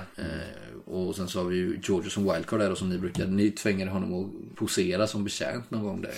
Fäkthallen och det där. Men det var lite bra att han boga, kom boga, in för boga. Det. Vi saknade ju den karaktären. Det var därför vi var så jävla långsamma med att gå in i Mirakelkvarteren mm. till exempel. För att mm. pengar löser inte det problemet i det här spelet liksom. Mm. Och, och de här sakerna som man måste lista ut, och små mysterier och mm. klurigheter, det är inte heller något man bara kan kasta pengar på. Nej. Så i, i just det här spelet så spelar det ingen roll egentligen. Det var en grej där det faktiskt var bra att ni hade pengar, och det var ju när ni valde att köpa Jack Grimor. Kommer mm. ihåg det? Ni fick ju tips av den här Benoit. Så ni istället för att förhandla med honom att ni skulle jobba för honom så, så mm. sa ni istället att ja, men vi kan betala dig för detta, och om vi fortsätter samarbeta så finns det mer att ta av. Liksom. Mm. Så det gjorde det ju lite lättare än om alla hade varit löskiga folk. Liksom. Mm. Det var ju heller inga fantasisummor det handlar om. Alltså, det var ju aldrig att vi köpte ett slott. Liksom. Nej, ni fick. Ja, slott. Jo, men det var ju tack vare liksom, vår, vår insats mm. eller så. Och det är väl fint. Men det var ju inte så att vi bara löste mm. alla pengar med, mm. eller alla problem med att vi hade pengar. Liksom. Mm. Men som sagt, det är ändå så, alltså, som klassfrågor är ganska viktiga i det här spelet ändå. Så är det klart att det hade varit jobbigt om alla hade varit punk. Mm. Eller inte, det handlar inte om pengar egentligen, det handlar om klass. Mm. Alltså det är det som är lite kul också, att en adelsman kan ju vara punk. Men hans sociala status gör ju ändå att mm. kan göra vad han vill. Liksom. Mm. Men det var lite som eh, Kazimierz i början där, jag tror jag vi gick igenom det. Jag vet inte om det kom med i podden sen. Mm. Han hade ju inga egna pengar med sig, utan han fick ju något så här underhåll utbetalt av konsulatet. Liksom. Eller, du skrev checka till dem. Eller tvärtom. De ja, nej, men när han gick och handlade grejer så ja. skrev han upp det på... Mm. Skicka ja. notan till ryska ja. konsulatet. Mm. Mm. Och det, det var ju helt naturligt liksom. Det var jävligt kul när du skulle köpa så här snusdosa och käpp som matchade och gav dina gamla till Gerard. Jag blev ganska glad. Ja. Sen blev du väl av med käppen på Théâtre de la Mort. Eller ja, det är med käppen. Jag snodde den där. Du snodde en i till honom. Men jag trodde det var min. Ja, just det. Det var en stackars gubbe. Mm. Ja, just det. Ge hit den här. Du är sketfull då ju. Ja, det är lite absint. Ja. I R L. Mm, ja, den var ju du rätt packad när du spöjade den där boktryckaren. Det var ju bra. Det var så lång väg. Mm.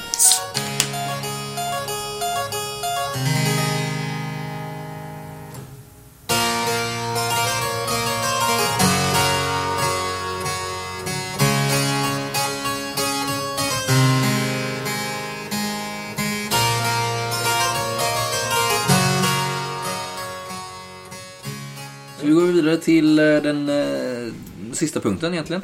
Eh, vi kallar den för eh, Hits and Regrets. Eh, och vi har fått lite frågor angående detta. Jag, tänker vi, jag har ju vissa grejer som jag kan dra, men jag tänker vi börjar med er eh, spelare. Eh, Sebastian frågar till exempel, Sebastian Weil.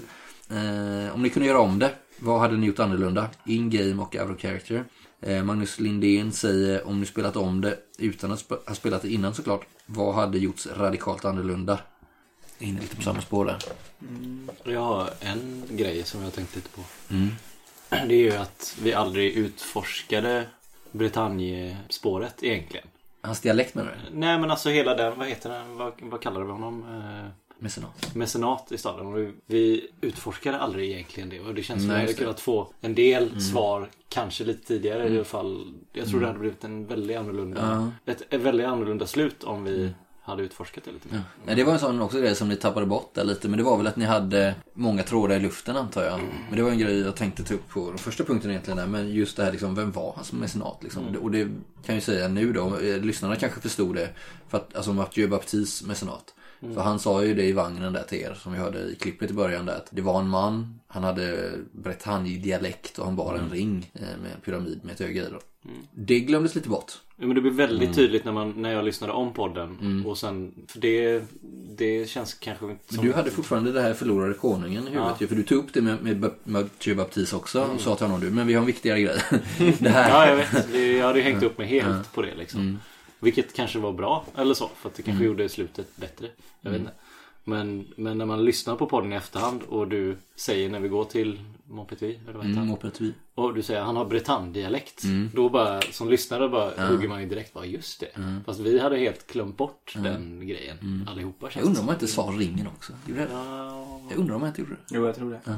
Ja, men det högg vi inte på alls. Mm. Men när man lyssnar i efterhand så är det supertydligt liksom. Så men då det... tänkte ni inte längre på vem är hans mecenat, utan nej. Då är era spår vem är ledare för Illuminati mm. eller Opus Verum ja. liksom. Mm. Så att det var ju ändå, du är rätt person så att säga, mm. fast ni glömde det spåret. Mm. Mm. Just det här med att ni missade att fråga Bernard de Ponte om journalerna.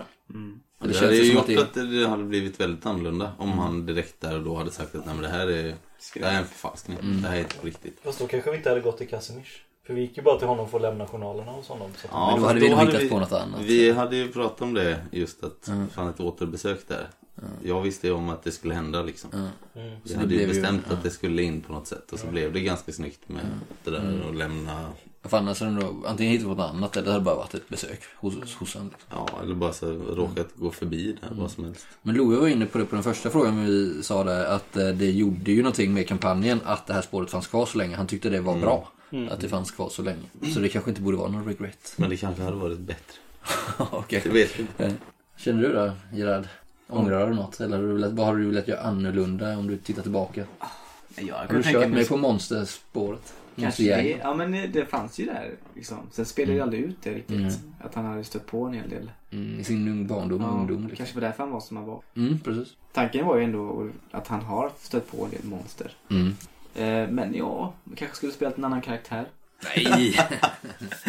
Känner nej, du till det? Du, måste, du har ju sagt att han är din bästa karaktär mm. Mm. någonsin. Ska du inte önska bort Gerard? Nej, som önskar bort sina barn. mm. Ja, det. Mm. Nej, jag vet inte. Jag känns inte som att du är en sån som ångrar någonting i det sammanhang. Så du, var du gjort annorlunda? Jag vet inte. Om du hade mer vet, hade du gjort Kazimierz vinters? Om du hade liksom varit lite mer inställd på vad det blir för... Jo, men jag tror det. Alltså ett visst mått av såna här små tics och hang-ups och konstigheter måste man ha. Annars så blir det ju helt platt liksom. Mm. Jag tycker hans, hans svårigheter i livet fick jag spela ut. Och det blev ganska snygga scener mm. av det och sådär. Att han inte ville gå hem själv och mm. alla de här bitarna. Det var liksom, det tog inte någonting av resten av spelet eller kampanjen mm. eller sådär. Sen vet jag inte, sen kanske jag tycker att Ainslie blev lite platt liksom, men då...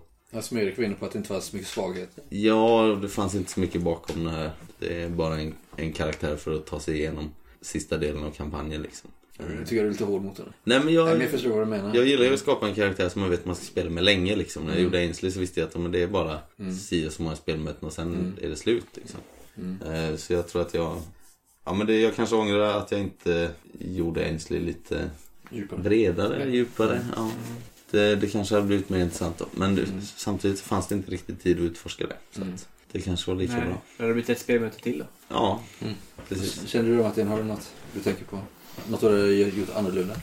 På ett sätt hade det kanske varit bättre om jag hade vetat vad Rato var från början. Mm. Så hade jag haft en klar så hade det varit lika linje kul, där. Nej, det hade inte varit lika kul. Mm. Men däremot så kanske man kunde ha spelat ut mer scener där första två delarna.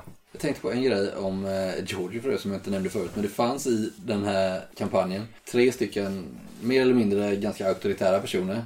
Som är så här, nyckelpersoner för att typ, komma vidare i äventyret. Det är Allard, eh, du har Jack Grimor där i början. Och så har du Fader Mondiet. Alla de tre var ju Giorgio extremt otrevlig mot. Och det är någonting du kände så här, shit, nu kanske jag äventyrar min del i kampanjen här liksom. Om Jack Grimor typ väljer att sticka ner mig här för att göra. Eller, eller liksom, Allard, du har någon... Har vi ens pratat om betalning? Ja, men det var ju med min jargong med ja. Jack Grimor. Ja. Så men Allard, var ju... du var inte orolig liksom, du skulle börja sno grejer i hans kontor det första du gjorde. Du gjorde ju sen aldrig det. Mm, Nej. Du, du funderade på det. Mm. Och sen skulle du bara pressa honom på betalning och sånt hela tiden också. Mm. Men det var ju en del av min karaktär liksom. Mm. Med. Att... Men Fader Mondiet satte ju ändå Giorgio på plats lite. Upplevde jag det så. Det var där nere vid... Eh... Något för den där tiden. Just det. Mm. Du var lite rädd för hans gudomliga... Ja, men det var ju det var nog mer en, det var nog mer en reflektion av eh, Rato där. Mm. Än min mm. karaktär. Mm. Att hon ja. kände ett hot där liksom. Precis. Ja. Mm. Han kändes en, som en karaktär som mm. skulle kunna ha förstått vad som mm. var på G. Och så gick du in och snodde alla hans hemliga skrifter. mm. Nej, annars Jojo-karaktären, nej, jag tror inte jag ångrar någonting på sättet. Jag har ju ett par grejer. Jo, en grej som jag tyckte inte blev jättebra, det var den här takscenen då.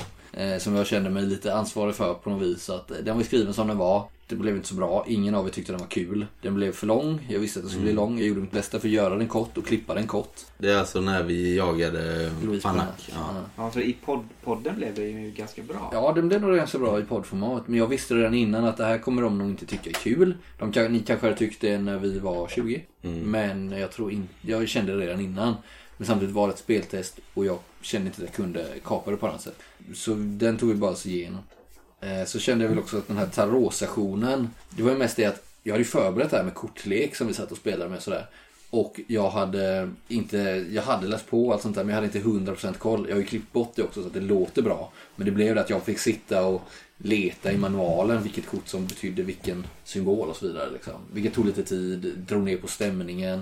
Så, men det, det är ingenting som syns i den färdiga produkten, men jag kände att runt bordet så blev det en liten dipp där liksom.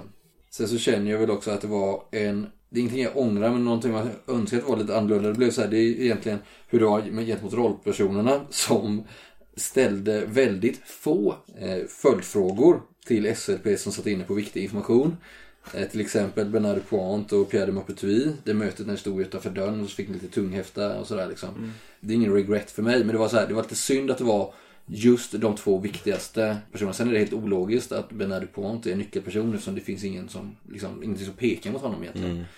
Men det var lite synd att det inte blev rätt följdfrågor där, när ni å andra sidan hade väldigt många följdfrågor till helt meningslösa S L Ps som ni hade hittat på själva.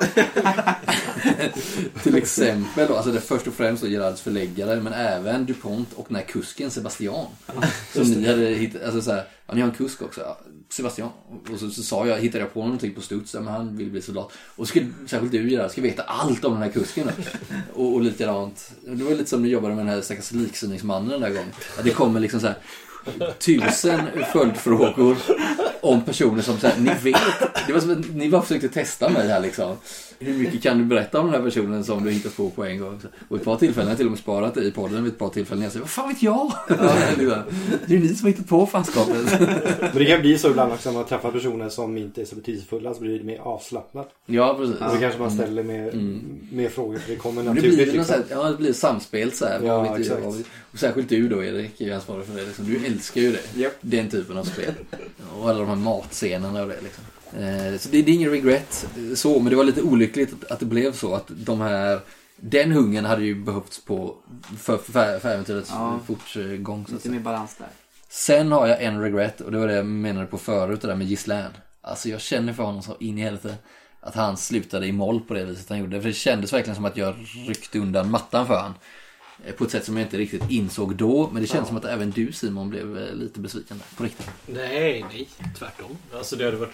Ja, men det känns som att du, andan gick ur det där. Så hade du, Gislén sa ingenting det spelmötet efter att hans regemente tog sig ifrån han. Han var så här, ja, här vi kan vi göra vad som helst, skitsamma typ. Nej, men det, att jag inte sa någonting var nog mer att jag inte visste riktigt. Du var in character helt enkelt. Nej, ja, kanske.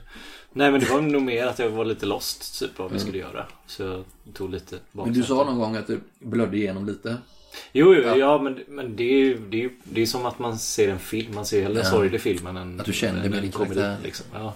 Jag vet inte, jag tyckte det var bra. Det gav ju någonting. Mm.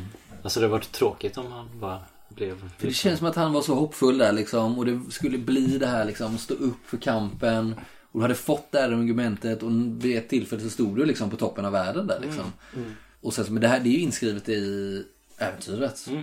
Att det här, när ni kommer tillbaka så blir ni vräkta från era palä och allt det där liksom. Nej, men det, jag, jag gillade det. det jag jag tyckte bara... nästan det var tråkigt om jag hade fått behålla regementet. För då hade jag inte haft någon drivkraft att vara med i en kanske framtida kampanj mm. eller någonting med Island. Då hade han ju varit kvar i Paris. Men det var ju det, det, det, grejen, skillnaden mot de andra. Alltså Gerards palä sov ju aldrig liksom.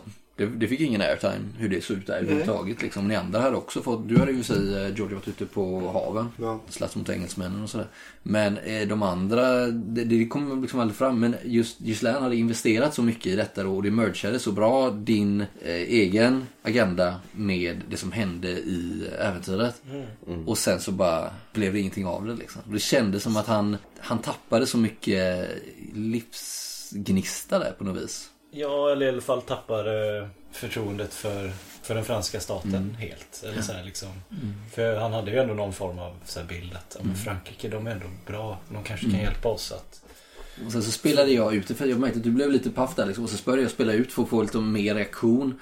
Så här, att de här började skrika på dig och typ, du har lurat oss och du har dratt oss hit. Och kände att jag blev lite för hård där liksom. Mm. Mot stackars Gislén som, ja, jag säger väl det här då då. Liksom, mm. förstår du vad jag menar? Mm. Jo, men det var kanske första gången han blev tagen på sängen liksom. Mm. Alltså, alla drömmarna krossades ju där. Mm. Sen så kanske han får nytändning i och med Illuminati-invigningen och det där. Men... Jag har massa visioner om mm. hur han ska, eller vad hans roll blir i mm. U S A. Eller i mm. nya världen då. Skönt, nu mår jag inte lika dåligt längre. Men det får vi se. Han jag har lite blir... dåligt samvete över det faktiskt. Indianmördare. Han kanske blir en ond, en ond pirat, jag vet. Mm. Har vi frå- fler frågor här? Erik har somnat. Mm. Sebastian och eh, Niklas har ganska likartade frågor. Sebastian undrar, vad var syftet med mer avslappnad tonklippning? Hur blev utfallet, tycker ni? Och Niklas frågar, hur fungerade det att blanda äventyrets olika skräckelement med den annars avslappnade stämningen? Fanns det svårigheter i att växla mellan ångest och lättsamhet? Eh, det här med den avslappnade klippningen eh, eller t- det kan säga så här, vi hade en avslappnad ton, men det var inte så avslappnad klippning egentligen eh, men jag tycker det blev bra för att vi upptäckte ju ganska fort när vi gick in i äventyret, så tänkte jag klippa det hårdare så som vi hade klippt eh, Dimväg, Dimväg liksom. Ja. Vi klipper bort alla garv och allt sånt där liksom. Men snart upptäckte jag ju när jag började klippa att det fanns ett eh, sånt värde i det liksom. Och att jag ansåg att det tar inte bort så mycket av äventyrets seriositet. Mm. Att vi då och då garvar. Och sen så blev det ju också jävligt svårt att klippa bort det som garvar jävligt mycket. Ja, men det var ju, alltså sjuttonhundratalet är ju lite roligt. Och så komiskt. Hade vi karaktärer som gjorde så att vi skrattade mm. hela tiden också. Mm. Så det hade det... vi klippt bort det, så jag vet inte, det hade känts jäkligt tomt. Mm. Mm. Och sen är det olika också, alltså Dimväg var ju mer sådär att man kan lyssna på som lite nästan radioteateraktigt. Mm. Medans Roadera nu är, men typ den som lyssnar får nästan känna att de sitter med vid bordet liksom. Mm. Mm. Och faktiskt med och spelar mm. rollspelet och inte mm. bara lyssnar på när vi gör det, utan det bjuder in lite mer, man känner sig delaktig när vi, man hör oss när vi är lite off och sådär också, och inte mm. bara är våra karaktärer liksom. Mm. Och så tror jag inte riktigt att det är sådär enkelt, så att vissa vill ju mer att jag vill ha stenhård klippning, men den andra säger jag vill känna att jag är med vid bordet. Jag tror att är det bara tillräckligt bra så spelar det inte en större roll liksom. Jag tror att det båda funkar om det håller en viss kvalitet liksom. Mm. Eh, och det var väl lite det jag kände, att det blev inte sämre av garven, utan snarare alltså, men det här som är burkskratt på i komediserie, att det kan ju tillföra något på det vis. Det är en haltande jämförelse, men det förstår vad jag menar.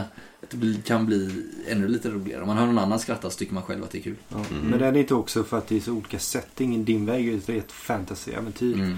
Visst, det här är också fantasy, men det är ändå baserat på, på verklig historia på något sätt. Mm. Men jag håller med om det. Jag har inte så mycket till övers för komisk fantasy. Nej, det blir bara konstigt. Nej, och så tror jag det blir naturligt när det är sjuttonhundratal som mm. det är. Att vissa grejer som var norm då mm. är saker man naturligt garvar åt idag, för ja, att det är, det är lätt att göra så roligt. Det är jävligt mm. puckat vissa grejer för mm. att man tror på saker, och då blir det så här, det blir konstigt att inte utnyttja mm. det. Alltså jag tror, hade vi klippt, om det ens hade gått att klippa kampanjen som mm. Dimberg, så hade den här inte alls, alls varit spännande, för det är ju de Nej. komiska grejerna mm. som har lett vidare till, till bra scener, känns det mm. som. Ja, verkligen. Alltså som Théâtre de la Mort eller Middagen på mm. La Trompette, det är ju liksom... Mm. Här står jag som Gud skapar ja, mig, det hade alltså... inte kunnat klippas till en seriös scen. Nej. Nej, men det går ju inte liksom. En fråga där var ju att, var det svårt att växla sen till mer skräck och ångest och... Jag tyckte mm. inte det. Nej, jag tyckte det. Jag som spelare har man ju sånt fokus hela tiden på framåt och berättelse, intrig. Så att jag tyckte inte det var svårt, och det var sällan det blev så tvära kast heller liksom. Utan vi hade ju ofta en scen som var genuint rolig och sen en annan scen som var genuint läskig, eller vad man vill säga. Mm. Jag tyckte att den läskiga, vi hade ett spelmöte i Notre Dame de Ratis, det, det andra spelmötet där, när vi byggde upp allt det här med drömmarna och allt det liksom. Alltså, det var lite så här garvig stämning i början, för det kan ju vara så ibland, vi hade ganska dåligt med tid. Vanligtvis brukar vi sitta och, och flabba en halvtimme innan vi börjar spela, så är det klart sen. Men det hade vi inte riktigt tid med här. Så vi kom dit och började spela med en gång. Det var lite flamsigt i början av spelet, men jag liksom så här, köpte inte en spelare, utan jag fortsatte bara måla på med det här. Nu ska det vara läskigt liksom, eller konstig stämning. Det gjorde att jag själv hamnade i den stämningen sen. Så när jag, fan, det var jag med mig ett par dagar efteråt. Jag blev, jag blev inte rädd liksom, jag fastnade i den här... liksom blöta, tunga stämningen, och så, så byggde jag upp det här med det här fönstret som ni såg ut över stormande havet och sådär. Mm. Jag påverkade mig själv. Ja, men det är som man berättar spökhistorier, man ligger och skrämmer upp sig själv innan man ska somna och sånt där liksom. Mm. Det jag lyckades på något vis skrämma upp mig själv. Men där var det kanske inte lika mycket skratt sen. Nej, nej, inte något i den tid. Det var del lite... två var lite mer skräck ja. och mindre flam. Mm. Och sen kom det tillbaka i del tre igen, ja. lite mer komiskt så. Men del två var så. Mm. Mm. Mm. Ja, men del två hade ju inte funkat om vi hade gjort det flabbigt, tror jag inte. Nej, det... men det var ju ibland lite flamsigt, och då försökte jag kväva det, men jag så. Mm. Vilket jag inte gjorde i Paris. Det känns nästan mer naturligt att spela så här, för att eh, det är väl mer reflektion mot det verkliga livet, att det skrämmande och flabbet ligger mm. väldigt nära varandra liksom. Mm. Good point. eh, Magnus säger, det känns som att det hoppades över en del möjliga spel i Paris och de omställningar som skedde där, slaktade den från Marseille och så vidare, och istället spelades mer i den där byn något andra tid, eh, och mycket har tagits bort eh, slash slags till gjorts om i kampanjen. Eh, vad känner ni?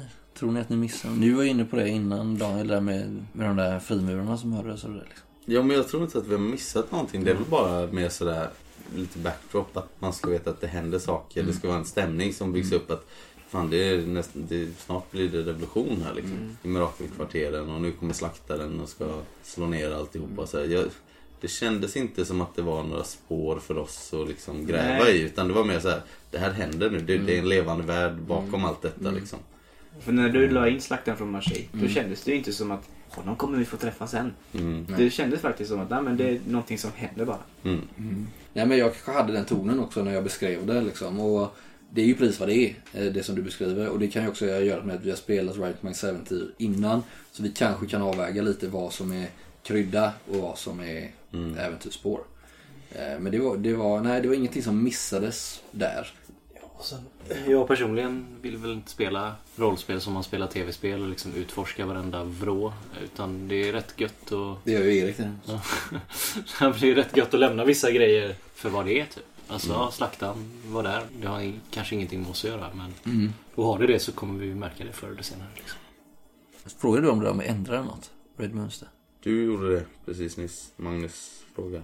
Hur mycket har du lagt? Tagit bort, lagt till och gjort om. Ja just det, och även Redmond undrar ju där om vi ändrar något i jämförelse med modulen. Och det kan jag ju säga att jag försökte ju så mycket jag kunde att inte göra det, eftersom det var ett speltest där vi skulle ge respons. Men det finns ju några grejer. En grej var ju att jag klippte ner del två lite, för där finns det ju en del sidospår som inte är viktiga för äventyret, alltså som har med stadens invånare att göra och lite intriger mellan dem och sådär. Det finns någon Romeo och Julia historia där, men det kuttade jag bort. Och då var vi lite pressade också, för vi ville ju hinna klart. Ja, jag ville, ville ju liksom att det skulle, saker skulle gå ihop och röra sig framåt.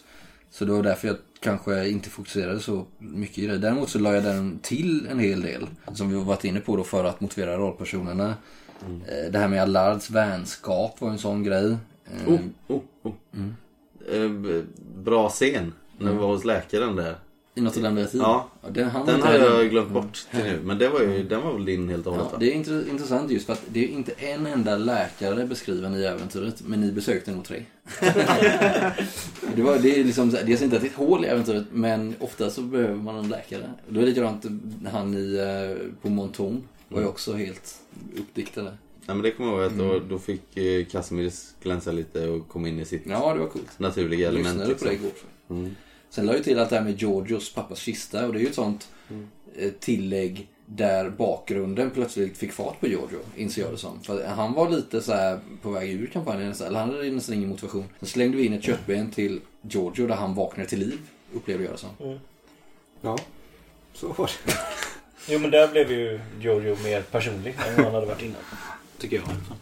Mm. Även om det inte hade någonting med kampanjen att göra så...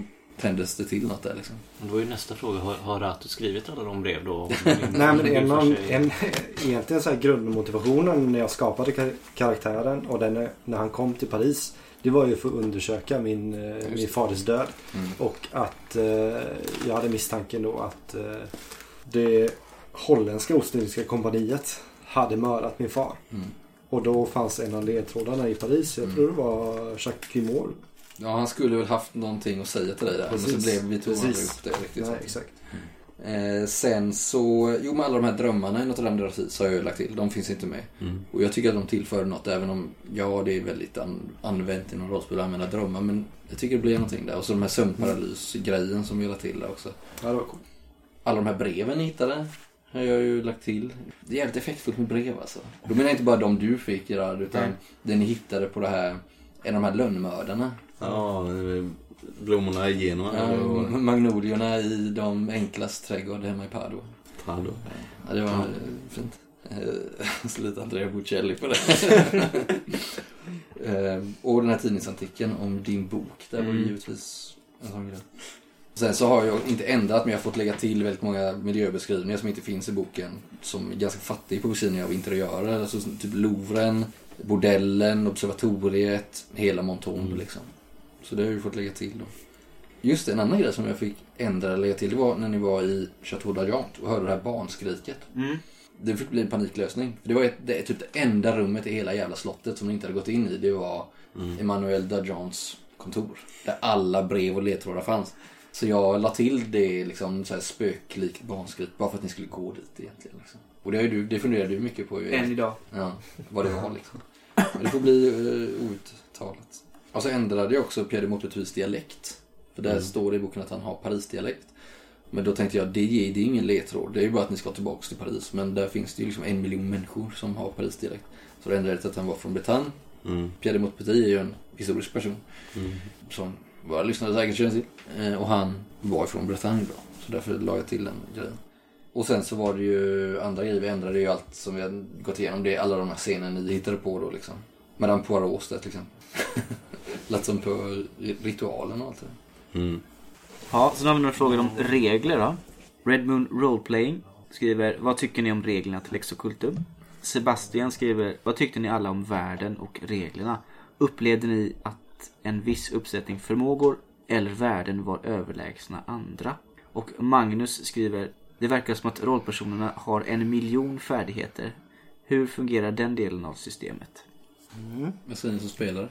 Jag tyckte reglerna var jätteenkla att följa. Sen fast det väl vissa grejer som eh, parkour, parkour. som, som var, var, var väldigt användbar. Mm. Eftersom vi var klättrade och eh, var uppe på taken väldigt mycket. Mm. Rent generellt när vi spelar överhuvudtaget så är reglerna inte så jätteviktiga. Nej, men det är ju så är det ju för oss som grupp. Ja. Vi lägger ju ingen större vikt.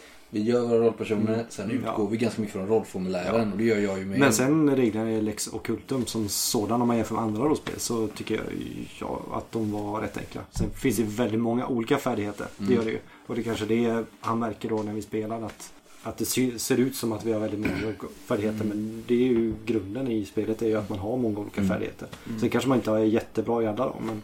Tidigare, har... tidigare utgår går det ju alltså att du har lite färre. Eller i den första som kom så hade du många. Men du kunde också ha fördjupningar. På samma sätt som de hade i Trudvang. Men i det nya då så har de tagit bort fördjupningar. Och jag kan ibland sakna fördjupningarna lite. För att mm. de ger en edge. Det är inte vem som är som kan det här. Utan nu har alla möjlighet att välja alla färdigheter. Men jag gillar att det är mycket färdigheter ändå liksom. Och det blir så att det är lika dyrt att köpa typ hemliga sällskap. Sånt som kanske en promille av världens befolkning känner till. Som hantverk. Som mm. kanske var femte människa vet hur man gör liksom. Och de är lika dyra att köpa. Men det tycker jag, det gör mig ingenting. Eftersom man gör ju den roll som man vill spela liksom. Det tar ganska lång tid att göra. Ja, det gör ut och räkna och... Det är den där negativa. Att det blir ganska mycket jobb i räkning. Framförallt när det kommer till strid. Vilket vi märkte, Martin mm. och Simon. Och jag gjorde lite fel när du och jag gjorde din rollperson. Mm. Mm. Och det kom tillbaks till hela tiden. För det blev liksom... Och, och som du då Matti som drog fram ditt rollformulär varje spelmöte. Och det stod fortfarande fel sak på det liksom. Ja. Att vi inte gick in och ändrade det. Det har vi ju givetvis klippt bort i podden. Så det är lite knepigt att räkna ut alla sina stridsvärden och sådär liksom. Ja, det är inte supertydligt i böckerna heller mm. hur det ligger till, men som sagt... Sen gör man ju väldigt lite skada, inte mot mycket kåpor. Ja, men det är ju... Det de ändrade vi ju. Ja, och det är de öppna slagen som... Ja, det är då du kan bli som när du sköt huvudet ja. av de där... Och det är ju någonting jag gillar med både Trudvang och mm. Exocultum, att man potentiellt kan man liksom använda, använda en dolk och göra hur mycket skada som helst. Mm. För att, mm. så. Men typ spelar man D and D så gör du en D fyra plus mm. din styrka i skada and that's it mm. med dolk. Du kan aldrig potentiellt ha ihjäl någon alltså, med dolk. Med dolk. Mm. Vilket jag tycker är konstigt för det kan man ju om man träffar tillräckligt bra. Har du testat? ja, nej men. Våran dolk research på syndikatet. Kollat på G V:s mord. Men upplevde vi att en viss uppsättning förmågor eller, eller värden var överlägsna andra? Nej, Nej, men det var det jag var inne på där. Att det är lika dyrt att köpa hemliga ja. sällskap som hantverk liksom.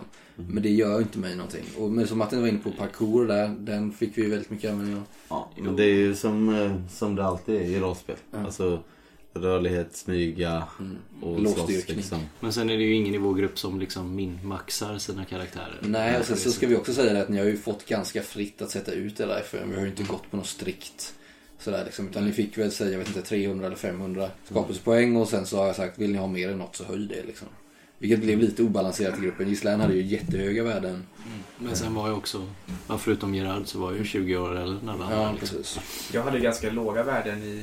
Ja, rörlighet och smyga. Det mesta, vad hade du för något? Du hade ju liksom, du sa ju till och med det i något, när ni skulle fly därifrån teatern. Vad har jag gjort för rollperson? Ja, men jag, sen fick vi ju poäng att sätta ut mm. mellan. Ja, sen var det ju skitbra i del tre. Ja, då, du och då kände jag väl att, som att nu har jag gjort det där, ja. den här karaktären som är lite dålig på sånt där. Det är, vi har sett det. Då kan han få vara okej. Okay. Mm. Det, det är liksom... Han behöver inte misslyckas varje gång. Nej, det var liksom inte... Men sen så gick ju striderna gick ju mycket bättre i Lexicultum än vad vi upplevde i Trudvang, där vi var tvungna att göra om stridssystemet. Mm. Liksom. Det enda vi gjorde här var att vi sänkte halvvägs in i kampanjen antalet K P med tio. Mm. På, på både person och S L P S då såklart, vilket gjorde det blev mycket dödligare. Sen en annan rolig grej var ju att det här med mental hälsa faktiskt kom till spel för första gången. För innan mm. har vi bara tappat ett par poäng här och där och ingen vidare. Man kom aldrig upp i de nivåerna, men det var därför jag pushade så mycket i mm. Chateau d'Ajant, för att det skulle bli lite effekt, vilket också blev ganska mycket effekt. Mm. För vissa. Men i övrigt så hänger vi inte upp på sådär jättemycket på, vi kan köra vilket system som helst, inte det. Vi är fan naturals allihopa. Martin, du vet ju aldrig vad det är. Nej, jag har fan ingen gång. Du bara... Men alltså, vi slår den här. Regler för mig. Det blir många gånger Daniel fick ta ditt rollformulär och försöka läsa ut vad det hade för stridsvärden. Och så väckte du ihop rollformuläret och la tillbaka det i fickan. Bra då, Sniss, att jag sa att reglerna var skitenkla. Och där också stod det vissa friheter med att ge dina husdjur höga stridsvärden. tio år. tio var inte så högt. Ja, det är ju max. Det är ju max. Det var inte tjugo max. Nej, du börjar med tio och sen så har du ja, okay. Du börjar med tio och sen så har du ju olika fördjupningar. Ja, har ni pratat om det än? För det... Nej, jag sa ju det att man, det finns ju inga fördjupningar längre. Hur fan får du mer än tio då? Ja, men bara man... höjer ditt F R. Jo, jo, men de, alla, de, alla rollpersoner har ju dem på rollformuläret. Det räknas ju som underfärdigheter. Inte som fördjupningar du kunde, förr i tiden kunde du välja mm. utöver dina vanliga. Du hade ju då kanske trettio stycken. Och så kunde du lägga till, likadant som i Trudvang kan du ja, inte heller ha rena. Så du kan köpa huvudfärdigheten på tio och sen mm. köper du ja, underfärdigheten specialiserad liksom. Mm. Så du kan lägga tio i dem också. Mm. Mm. Så det funkar ju på ett annat sätt liksom. Ja, men det är ju samma sak. Istället för att köpa fördjupningar så ja, köper du... Men fördjupningar gjorde ju att det var inte vem som helst kunde köpa vilka fördjupningar som helst enligt reglerna liksom. Så. Ja, ja. Men det blir ja, det är inte så noga, effekten är ju ja. samma liksom. Det var väl ibland, trots att man har väldigt många, så var det ju ibland vissa hål, nu kommer jag inte ihåg vad det var, men det fanns ju vissa grejer som man sa, hur gör man det här då, vad går det på? Mm. Där, man inte, där vi fick freebase lite. Hitta vin på ett ja, exakt. Du tror att vi slår mot kommunikation där. Eller om vi bara tog det... Vi ja, du först sa du slå en tärning, mm. så gjorde jag det. Och, men vad slog du mot det? Det vet jag inte. Men så det vi använder, jag gillar ju maktsfära, ska jag säga. Ja, det är, det är en grej som det inte är så bra. Vanligt. Spelade vi inte lite väl... Jo, jag överanvände det. Ja, ja. Jo, jag var lite bjussig på den. Ja. Att ni ibland fick typ slå mot den. Det är inte riktigt så det funkar. Men i äventyret så är det typ vid två tillfällen det står. Och det är typ när man går in i mirakelkvarteren om man har fredlösa. Och när man går in på eh, akademin om man har akademiska. Mm. Liksom. I övrigt så fanns det ju... Det var ju så vi hittade den här maskeradbutiken. Ja, just det. För att jag hade underhållning. underhållning. Ja. Mm. Så den är ganska skön kan jag tycka. Ja. Ja, men det kanske är coolt att ha något liknande. Alltså så här, mm. inte, inte deras maktsfärer då, för det är inte så vi använt det tydligen. Nej. Eftersom vi har slagit för det och använt mm. dem ganska mycket. Mm. Där man kanske egentligen borde vara lite mer konservativ. Ja, men frågan är när man annars ska använda det liksom. Ja, men som att göra intryck på folk. Eller, ja, ja, det är väl det liksom. Men vi ska få också... liksom access till saker. Mm. Vi har ju använt det lite mer som en, en vanlig färdighet. Ja, det har vi gjort faktiskt. Liten reflektion när vi spelade Ubelstål för många år sedan. Mm. Så var ju Vogue väldigt viktigt. Just det, men det har de ju inte kvar. Ja, det är väl kvar, men det är inte samma grej. Nej, det är ju en underfärdighet ja. under typ världsvanan. För det kommer jag ihåg, det slog ju rätt mycket på Ubelstål, så här var man mm. ju intryck på folk och sådär. Men här var det mer maktsfärerna ja, som tog den. Ja, men det är ju det de har byggt ut emot, att det var olika typer av maktsfärer och Vogue. Och det kanske är ganska smart egentligen, för att hur viktigt var det egentligen? Exakt bara hur du klädde dig. Det är klart att det spelar en roll, men det är mycket mer med social status att göra. Mm. Jo, men det är precis, då, de har ju bytt ut det då till att mm. köra maktsfärer, mm. överklass mm. eller vad det heter. Mm. Istället för att ha våg. Liksom. Mm. Då förväntas det väl att det har en viss våg också. Mm. Eh, och så var det frågan om vad vi tycker om världen, och den älskar vi. Mm. Eh, även om den... Men alltså som Rightmans framställer den gör de ju på ett sätt eh, som är väldigt lockande. Men så, så finns det ju så extremt mycket som vi bara plockar ur historien liksom. Mm. Det är ju det som är så jävla tacksamt mm. att man spelar i alltså, en historisk era helt mm. enkelt. Mm. Det är ju därför det här är typ är mitt favoritrollspel. Mm. För att det utspelar sig på sjuttonhundratalet så man kan bara gräva. Det är lagom långt bort också liksom. Ja, det är mm. precis perfekt. Mm. Det är inte nutid, absolut inte nutid, men det är nära nog liksom för mm. att man ska kunna relatera till alla mm. som lever i den världen mm. ja. på något sätt. Mm. Det var svårare när vi spelade åttahundratrettiotvå mm. till exempel, Martin. Mm. Ja, där vi inte så. vet riktigt hur folk tyckte och tänkte. Så här. Ja, exakt. Mm.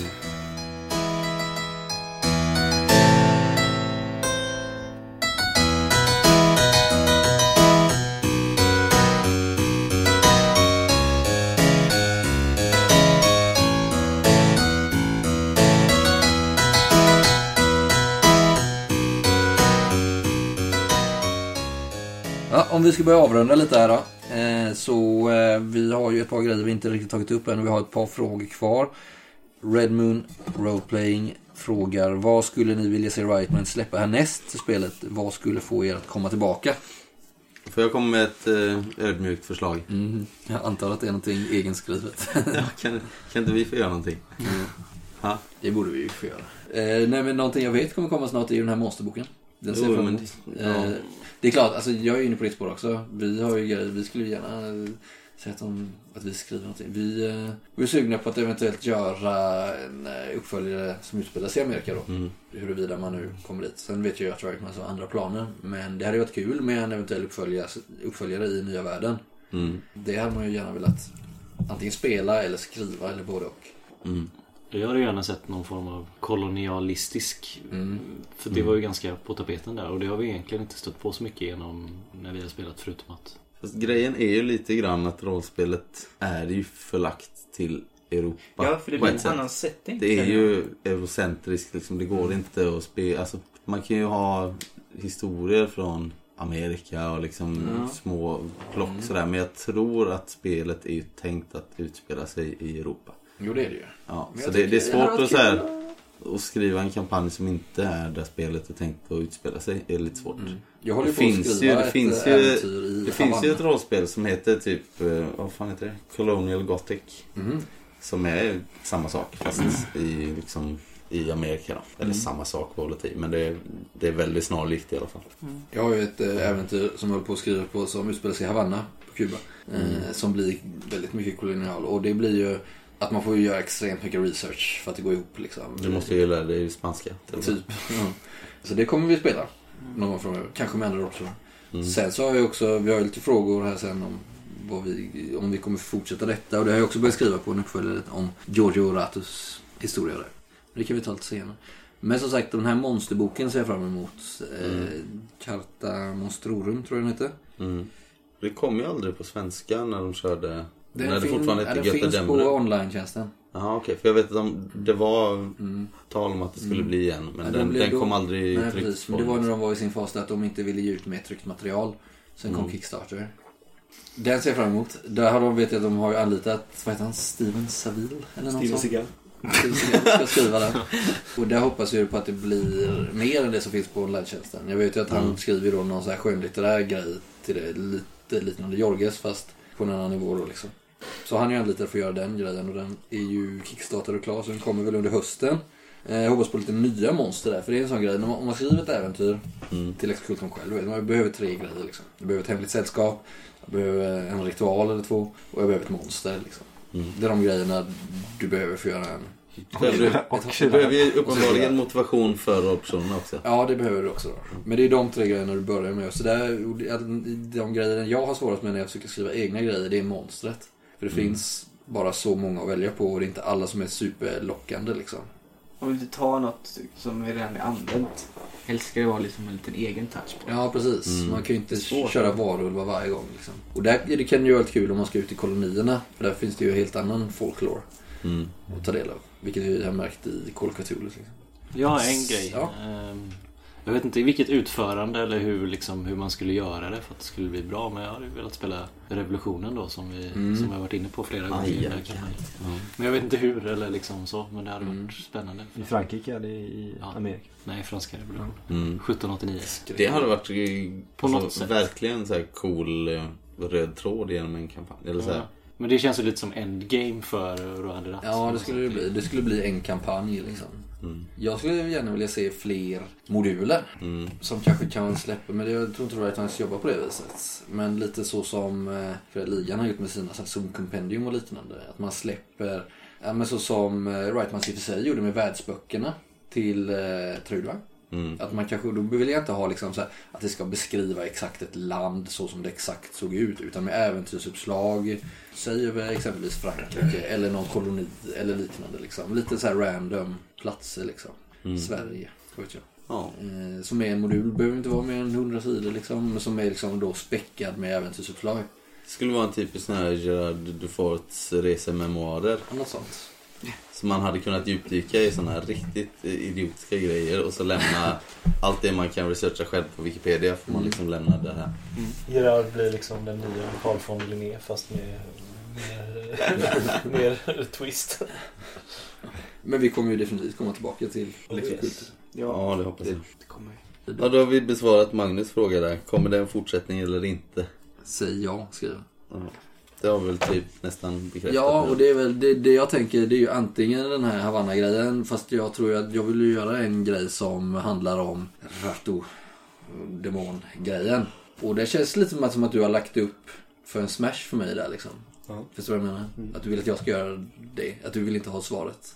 För om du gör det så får du skriva äventyret. Mm. Men då åker vi ju till Java och det gör vi med eh... Ostindiska kompaniets båtar. Ja, det svenska. Oj. Från Göteborg. Tänker jag. Så då tänker jag, utan att spoila för mycket, nu är vi i det stadiet liksom. Jag har börjat skriva på det. Och jag tänker att eh, Giorgio och Gerard på något Va? vis slår sina påsar samman. Och sen så att eh, Daniel och Simon gör nya också. Vi behöver inte göra, vi kan bli tilldelade en varje, mm. varje spelmöte. Någon skulle kunna vara en Linné utsänd. De skickades ju med på de här. Mm. Eller tvätterska. Kazimierz ska ju tvätterska. simma. Kazimierz är ju jävlar så han kan ju simma dit. Ja, precis. Mm. Men så alltså det kommer att bli av. Mm. En Java-kampanj. Eller Java-äventyr i alla fall. Vad har vi med för frågor? Ja, vänta. Ian och Love har eh, lite liknande frågor här. Mm. Ian säger, vad blir nästa spel slash kampanj? Hade varit grymt kul om ni kommer tillbaka till Trudvang. Det är min favorit. Och så har vi Love som säger... Eh, se fram emot att lyssna på detta. Ja, nu refererar han nog till något annat. Det här avsnittet. Ja, kanske. Sen väntar man ivrigt på Oktoberlandet. Hoppas också vi får mer diskussionsavsnitt och att vi får komma tillbaka till Trudvang i framtiden. Jag älskar att få höra deras dispyter och gräl under äventyret. Vi börjar med Oktoberlandet där då. Hur går det med det? Ja, det går bra. Mm.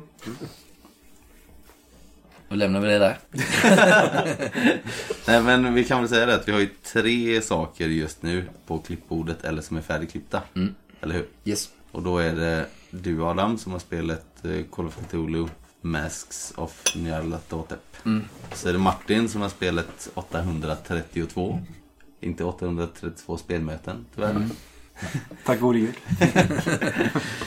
Tack gode orden. Ja, men det är alltså ett... Eh... Ja, men det kommer i vinter. Ja, mm. Och du är i alla fall igång med klippet. Vinter? Mm. Ska du göra fram tills dess? Klippa? Ja. Så har vi Oktoberlandet då. Mm. Som eh, kommer ett, ett par år. tjugo tjugotvå. Ja, men jag har ju ett rollspel och jag är färdigt först. Ja. Sen. Då har jag lite att skylla på. Mm. Men snart faktiskt. Det hade varit kul att få ut det snart. Det är ju ett år sedan vi slutade spela nästan. Det är det. Mm. Ja, det är ju skämt. Men, men vänta, vad är det för månad nästan... nu? Det är första september idag. Gulva har det färdigt i oktober ja, i år. Ja. Det hade varit oh. fett. Ja, okay, men, det hade varit fett att släppa det i oktober. Nu har jag för sig druckit ett par öl här och eh, luktat lite på rommen. Men jag kan väl säga att första avsnittet kommer innan oktober är slut. Oj, oj, oj. oj, oj, oj. Men innan det så kommer då första delen av Masks. Av Hur många avsnitt blir det? Masks? Ja. Sju. Sju avsnitt. Då är det Peru, första delen i den nya utgåvan. Så kommer vi börja, ja, kanske inte nästa vecka för då kommer ju det här avsnittet, alltså denna veckan. Det är en och annan pisco sour. Ja, det blir det. Lite ja. pisco sour och lite smaskiga grejer. Sätta tänderna i. eh, Trudvang, eh, ja det kommer komma men det ligger inte i pipelinen. Jag har Nej. börjat skriva, då kommer vi köra någon gravt moddad version av Likstorm. Det har fan regrets att vi inte började spela in Trudvang från dag ett. Ja, ja, visst. Det hade ju varit fett. Men det var ju många, många sju, åtta år sedan. Nej, men det hade varit kul nu. Och det kanske hade varit ganska dåligt som podd, tror jag. Om vi ska köra med Trudvang, liksom. Mm. Det är ju inte många rollpersoner som kommer gå och fortsätta med. Nej, det är Atli. Mm. Så ska vi ha en koppling tillbaka till eh, Dimväg så är det Atli. Och ja. annars så är det nya rollpersoner. Då slipper vi det här problemet. Men så, ja, jag har ju... att, att vi har spelat så mycket som ja. våra lyssnare inte har hört, liksom. Mm. Nu blir det lite nytt och det blir... Jag har väl tänkt att någon, Färskt, liksom. en eller ett par ska spela någon typ av eh, ättlingar till de gamla rollpersonerna kanske. Kanske till rent av barn kanske. Om man vill, eh, i tanken. Alla kan vara barn till Atli. Alltså, mm. Atli har tre söner. Mm. Ragnar, Lothbrok. Första avsnittet så mördar de honom. Mm. Eh, nej men det kommer, men det är ingenting som kommer komma i år. Och vi kommer nog inte börja spela det i år heller. Utan det, men det kommer komma, men det ligger längre fram. Två frågor från Magnus kvar. Vad säger han, Simon? Först säger han: ni har på tok för liten publik för det guld ni levererar. Hur många lyssnare har ni ungefär? Och hade ni varit intresserade av att nå ut till fler? Ska läsa parentesen. Ja, gör det. Ja, ni har sagt att ni spelar för er själva, men det är väl i alla fall lite kul att veta att många älskar detta och att det skrivs på F B. Ja, det är jävligt kul att veta. Tack, Magnus. Om det är det ju faktiskt. Vi har aldrig fått så här många frågor. Det är därför avsnittet blir så jävla långt. Mm. Ja, så tack för det. Fått, ja, tack så jättemycket. Superkul. Vi har fått nästan fyrtio frågor. Liksom. Eh, och det är jättekul. Vi blir ju glada. Vi så här, bryr oss inte, säger vi. Men sen så blir man ju ändå jätteglad när man får lite likes och glada tillrop. Och tack, Magnus, för ditt eh, härliga supporterskap. Det är jättekul. Vad var det om vi vill ha fler lyssnare? Ja, det är klart att vi vill. Ja. Ja. Vi har väl i nuläget, det är svårt att uppskatta, men om man följer statsen på Soundcloud så har vi väl inom en vecka så brukar vi kanske ha hundra till hundrafemtio och efter två veckor är vi uppe på typ tvåhundra så lyssningar, så vet man inte hur många som är bots och så vidare. Eh, och sen som man låter gå, om man låter det gå ett år eller två, så alltså de äldsta avsnitten är uppe på fem, fyra, femhundra liksom. Lyssnar de, de avsnitt som har flest. Mm. Det är ofta det första även eller första avsnittet i en ny kampanj då som har flest. Mm. Och där är vi uppe på den som har mest, är vi uppe på åttahundra tror jag, niohundra lyssnare. Mm. Unika lyssnare vet man inte om hur de räknar. Skitsamma. Vi, jag tror att vi jag har pratat om det innan, var det avsnittet om våld. Ja, diskussionsavsnittet om våld som mm. tydligen många vill lyssna på. Mm. Men sen jag skulle väl tro att vi har väl kanske cirka tvåhundra lyssnare återkommande. Men som sagt, det byggs ju på ju, ju längre de ligger ute. Folk lyssnar igen och sådär. Så de flesta avsnitt man kollar tillbaks ligger uppe mellan tvåhundra till fyrahundra lyssningar. Men mm. vi har ju ingen Patreon. Men eh, Facebook-kommentarer och likes ändå. Mm. Det, är, det är kul att få höra vad folk tycker. Mm. Det behöver inte vara positiv kritik alltid. Men det är ändå kul att höra vad folk tycker. Mm. Mm. Sen kan vi väl säga också att vi, vi är inte så mycket för att promota våran podd. Sådär. Nej. På, alltså i, så... i fel sammanhang liksom. Vi, vi kanske får pusha här nu nästa grej på något forum kanske. Ja, nej, men du vet, vi, vi finns där och vi skriver ibland att vi finns. Men eh, det är inte så att vi, vi går ut och skriker med megafon liksom att folk ska lyssna på oss. Nej. Men det är klart att vi vill ha fler lyssnare, så sprid ordet, Magnus. Mm. Och alla ni andra. Och så säger han den sista frågan där. Simon. Jag ska läsa. Är det enerverande och stressande att jag tjatar varje söndag om att ni ska lägga ut äventyret? Har dåligt samvete ibland, men detta är mitt knark. Ja, vad säger du, Adam? Det är i stort sett bara du som har lagt ut avsnitt hittills. Eller ja, syndikatet ja. En crack. Ja, precis. Håll dig, stay in school. det, nej, det, det, ibland kan jag bli lite stressad och det räcker med att en person har av sig så får jag för mig att jag måste lägga upp det ASAP. Det var lite jobbigt somras när jag satt på Öland. Hade dåligt internet och inte fick upp mm. saker fick upp. tid.